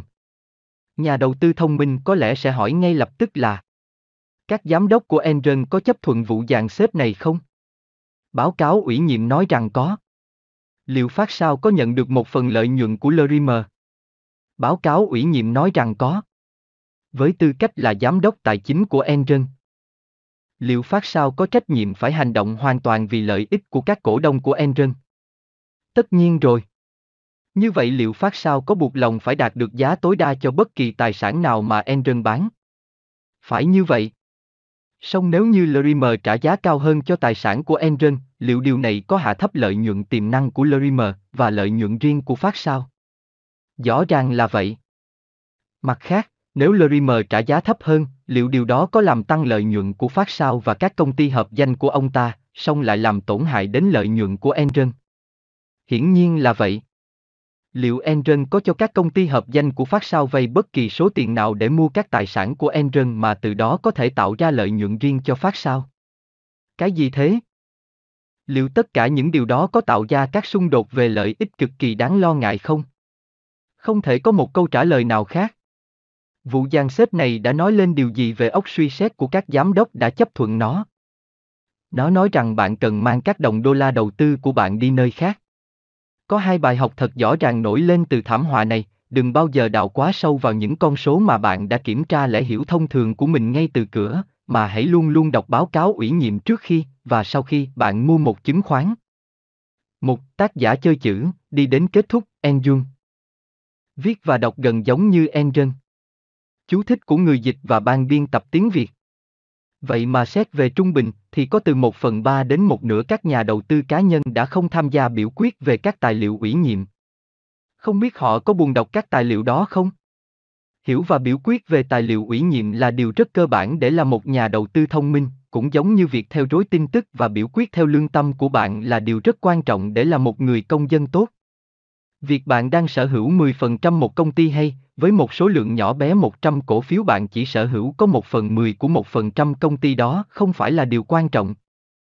Nếu bạn chưa bao giờ đọc báo cáo ủy nhiệm về một chứng khoán mà bạn sở hữu, và công ty đi đến chỗ sụp đổ, người duy nhất mà bạn cần phải buộc tội là chính bản thân bạn. Nếu bạn có đọc báo cáo ủy nhiệm và thấy những điều làm bạn lo lắng, khi đó hãy biểu quyết chống lại tất cả các giám đốc, để cho họ thấy là bạn không chấp nhận dự buổi họp hàng năm và phát biểu về quyền của bạn. Tìm một bản thông báo trực tuyến dành cho chứng khoán, giống như các bản tại trang web http 2 2 finance yahoo com và tập hợp các nhà đầu tư khác để cùng tham gia vào sự nghiệp của bạn. Graham có một ý tưởng nữa có thể có lợi cho các nhà đầu tư ngày nay. Có một số lợi thế có thể đạt được thông qua việc lựa chọn một hoặc nhiều giám đốc chuyên nghiệp và độc lập. Đó phải là những người có kinh nghiệm kinh doanh rộng rãi, có cách nhìn đầy sáng kiến và kinh nghiệm về các vấn đề của doanh nghiệp. Họ sẽ phải đệ trình một báo cáo năm riêng được gửi trực tiếp cho các cổ đông, trong đó nêu quan điểm của họ về vấn đề chủ yếu mà những người sở hữu doanh nghiệp quan tâm, liệu doanh nghiệp có nên nêu các kết quả thực hiện cho các cổ đông bên ngoài là những người có thể kỳ vọng về điều này với một ban lãnh đạo phù hợp. Nếu không, thì tại sao và cần phải làm gì về việc này? Người ta chỉ có thể hình dung được sự sững sờ mà đề xuất của Graham có thể gây ra đối với tụi bạn chí cốt của doanh nghiệp và tụi bạn cùng đánh gôn, những kẻ đang chiếm số đông trong số các giám đốc độc lập ngày nay, chúng ta sẽ không giả định là điều này có thể gây ra sự dùng mình sợ hãi dọc theo sống lưng của họ, bởi vì hầu hết các giám đốc độc lập dường như là không có xương sống. Vậy rốt cuộc đó là tiền của ai? Bây giờ xin bạn hãy nhìn vào tiêu chí thứ hai của Graham, là liệu ban lãnh đạo có hành động vì quyền lợi cao nhất của các nhà đầu tư bên ngoài hay không? Các giám đốc luôn luôn nói với các cổ đông là họ, các giám đốc, là người biết rõ nhất cần phải làm gì với tiền của công ty. Graham đã nhìn thấu cái trò bịp bợm này của các giám đốc. Một ban lãnh đạo công ty có thể điều hành doanh nghiệp đó khá tốt, nhưng lại không mang đến cho các cổ đông bên ngoài các kết quả thỏa đáng đối với họ, bởi vì hiệu quả của ban lãnh đạo chỉ giới hạn vào các hoạt động chứ không mở rộng sang việc sử dụng vốn một cách tốt nhất. Mục đích của hoạt động có hiệu quả là sản xuất ra với chi phí thấp nhất và tìm ra được những mặt hàng có lợi nhuận cao nhất để bán. Việc sử dụng vốn hiệu quả đòi hỏi là tiền của các cổ đông phải được sử dụng dưới các dạng phù hợp nhất đối với quyền lợi của họ. Đây là một vấn đề mà ban lãnh đạo, kiểu như vậy, không mấy quan tâm. Thực vậy, ban lãnh đạo như thế hầu như luôn chỉ muốn có được càng nhiều vốn càng tốt từ những người sở hữu công ty, nhằm mục đích là giảm thiểu các khó khăn về tài chính của chính ban lãnh đạo đó.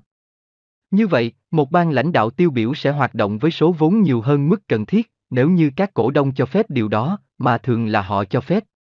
Vào cuối những năm 1990 và đầu những năm 2000, các ban lãnh đạo của các công ty công nghệ hàng đầu đã đẩy cái quan điểm bố là người biết rõ nhất này lên các thái cực mới. Lập luận nêu ra là kiểu như thế này, vì sao bạn lại đòi hỏi cổ tức trong khi chúng tôi có thể đầu tư số tiền đó cho bạn và biến nó thành giá cổ phiếu cao hơn?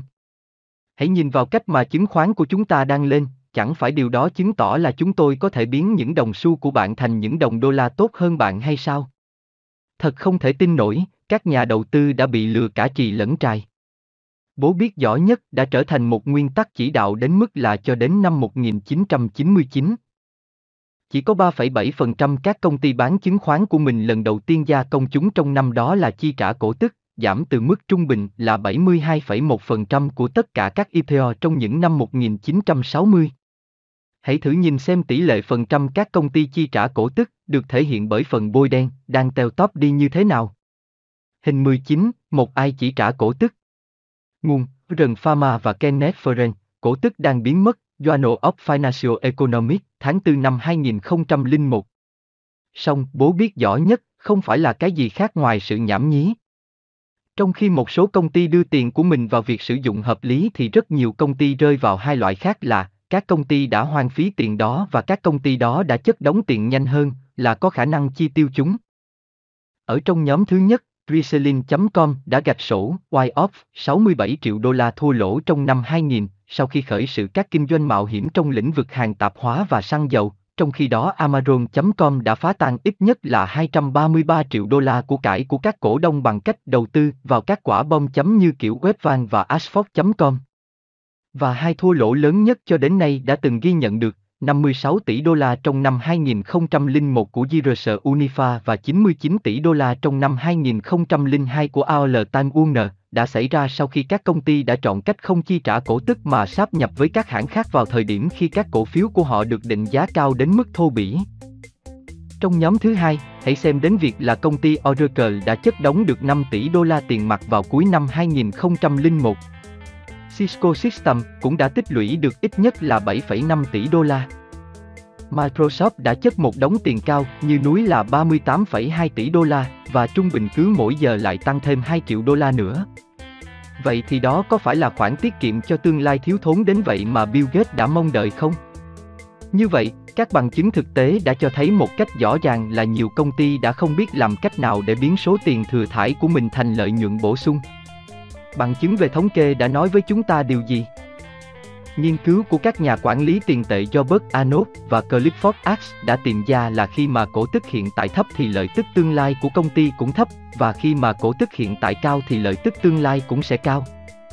Trong các giai đoạn 10 năm, tốc độ tăng trưởng lợi tức trung bình cao hơn 3,9 điểm trong trường hợp cổ tức cao so với trong trường hợp cổ tức thấp, các giáo sư môn kế toán của Đại học Columbia là Doran Nissim và Amijit đã thấy rằng công ty nào tăng cổ tức của mình thì công ty đó không chỉ có mức sinh lợi chứng khoán cao hơn mà còn có sự tăng cổ tức liên quan đến mức độ lợi nhuận trong tương lai cao hơn trong ít nhất là 4 năm sau khi có sự thay đổi về cổ tức. Nói một cách ngắn gọn, hầu hết các giám đốc nói sai khi họ bảo rằng họ có thể đem tiền của bạn vào sử dụng tốt hơn so với bạn, Chi trả cổ tức không phải là đảm bảo cho kết quả tuyệt vời, song điều này sẽ cải thiện mức sinh lợi của một chứng khoán tiêu biểu bằng cách giật ra khỏi tay các giám đốc ít nhất là một số tiền nào đó trước khi các giám đốc đó có thể hoang phí số tiền đó hoặc mang đi mất.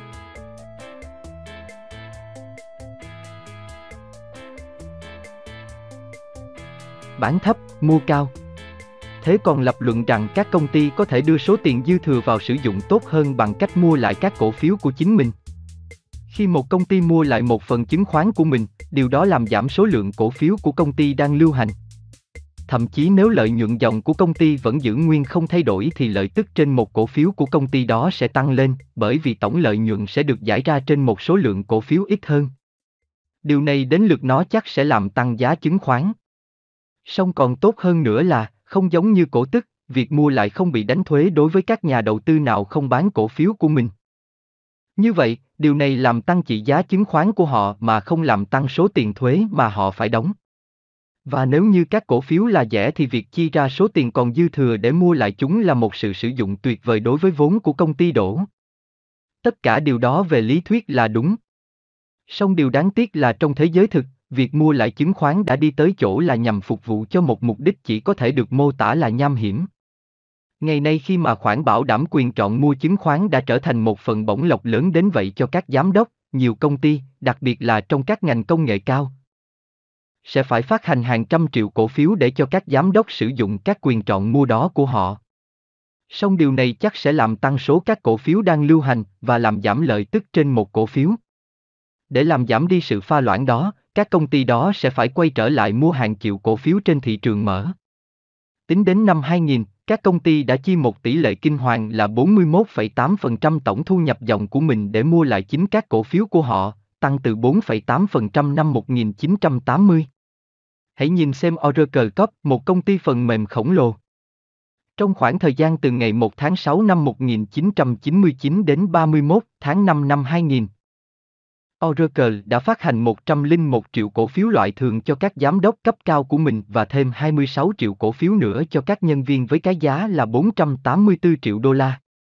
Trong khi đó, để giữ cho việc sử dụng các quyền chọn trước đó không làm loãng lợi tức trên một cổ phiếu của mình, Oracle đã chi 5,3 tỷ đô la, tức là 52% tổng doanh thu của công ty trong năm đó, để mua lại 290,7 triệu cổ phiếu.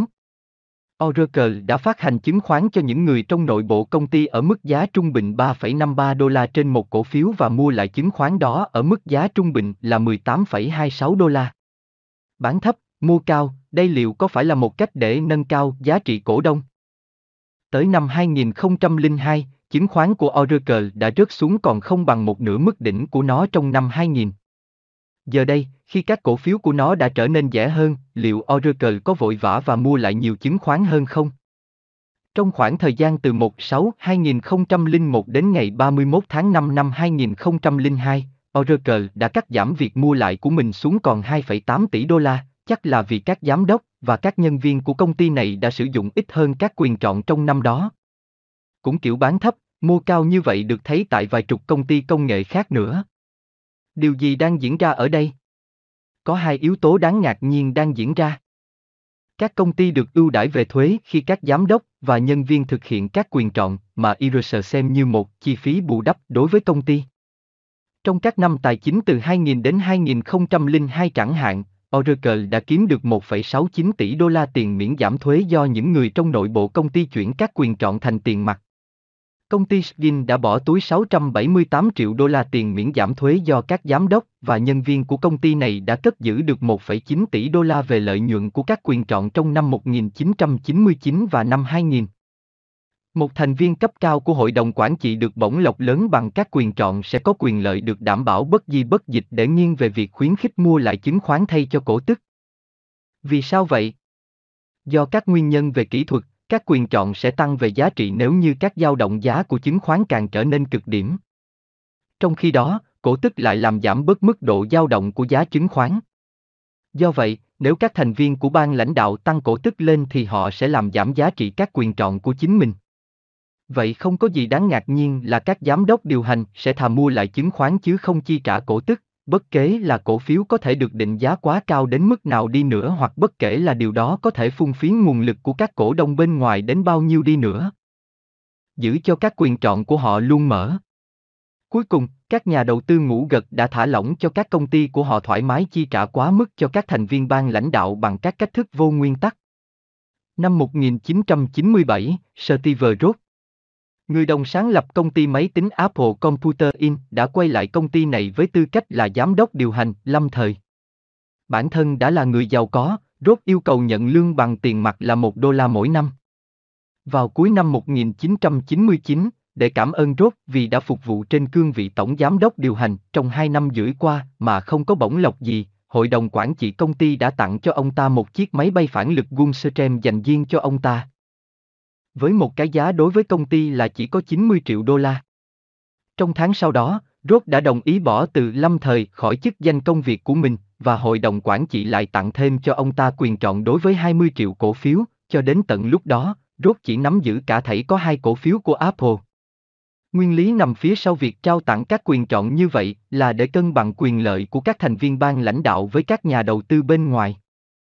Nếu bạn là một cổ đông bên ngoài của Apple, bạn sẽ chỉ mong muốn các giám đốc của công ty này được ban thưởng nếu chứng khoán của Apple mang lại lợi nhuận tuyệt đỉnh. Không có điều gì khác công bằng hơn thế đối với bạn và những người sở hữu khác của công ty này. Song, như John Boger, cựu chủ tịch của các quỹ Van Gogh, đã chỉ ra, hầu như tất cả các thành viên ban lãnh đạo đã bán ra chứng khoán mà họ nhận được ngay lập tức sau khi họ sử dụng các quyền chọn mua của mình. Vậy làm sao mà việc bán tống bán tháo hàng triệu cổ phiếu để kiếm lợi nhuận ngay lập tức lại có thể cân bằng quyền lợi của các thành viên ban lãnh đạo với quyền lợi của các cổ đông trung thành lâu dài của công ty? Trong trường hợp của Rốt, mức chứng khoán của Apple chỉ cần tăng thêm 5% mỗi năm từ đó cho đến đầu năm 2010. Ông ta sẽ có thể kiếm được từ các quyền chọn của mình 548,3 triệu đô la. Nói một cách khác, ngay cả nếu chứng khoán của Apple mang lại chưa đến một nửa mức sinh lợi dài hạn trung bình của toàn bộ thị trường chứng khoán, rốt cũng sẽ bắt được một món trời cho là nửa tỷ đô la. Liệu điều đó có cân bằng quyền lợi của ông ta với quyền lợi của các cổ đông khác của Apple không, hay đó là sự phỉ bán lòng tin mà các cổ đông của Apple đã đặt vào ban giám đốc? Đọc các báo cáo ủy quyền một cách cảnh giác, người sở hữu thông minh sẽ biểu quyết chống lại bất kỳ một kế hoạch bổng lộc nào cho các thành viên ban lãnh đạo có sử dụng các khoản quyền chọn nhằm chuyển nhiều hơn 3% tổng số cổ phiếu đang lưu hành của công ty cho các thành viên ban lãnh đạo. Và bạn cần phải phủ quyết bất kỳ một kế hoạch nào không buộc các quyền chọn phải phụ thuộc vào một thước đo công bằng và kéo dài là kết quả tuyệt đỉnh, chẳng hạn như là kết quả thực hiện tốt hơn so với một chứng khoán trung bình trong cùng lĩnh vực trong vòng ít nhất là 5 năm. Không một giám đốc điều hành nào xứng đáng làm cho bản thân giàu lên nếu ông ta tạo ra các kết quả tội cho bạn. Ý kiến cuối cùng Xin hãy quay trở lại với đề xuất của Graham, là các thành viên của hội đồng độc lập của mỗi một công ty sẽ cần phải thông báo bằng văn bản cho các cổ đông là liệu doanh nghiệp có được điều hành một cách thỏa đáng thay mặt cho những người sở hữu thực sự của công ty hay không. Điều gì sẽ xảy ra nếu như các giám đốc độc lập cũng phải biện minh cho các chính sách của công ty về cổ tức và mua lại cổ phiếu? Điều gì sẽ xảy ra nếu như phải mô tả chính xác họ đã xác định như thế nào về việc ban lãnh đạo cấp cao của công ty không được trả lương quá cao? Và điều gì sẽ xảy ra nếu như tất cả các nhà đầu tư đều trở thành những người sở hữu thông minh và đều đọc báo cáo ủy quyền đó?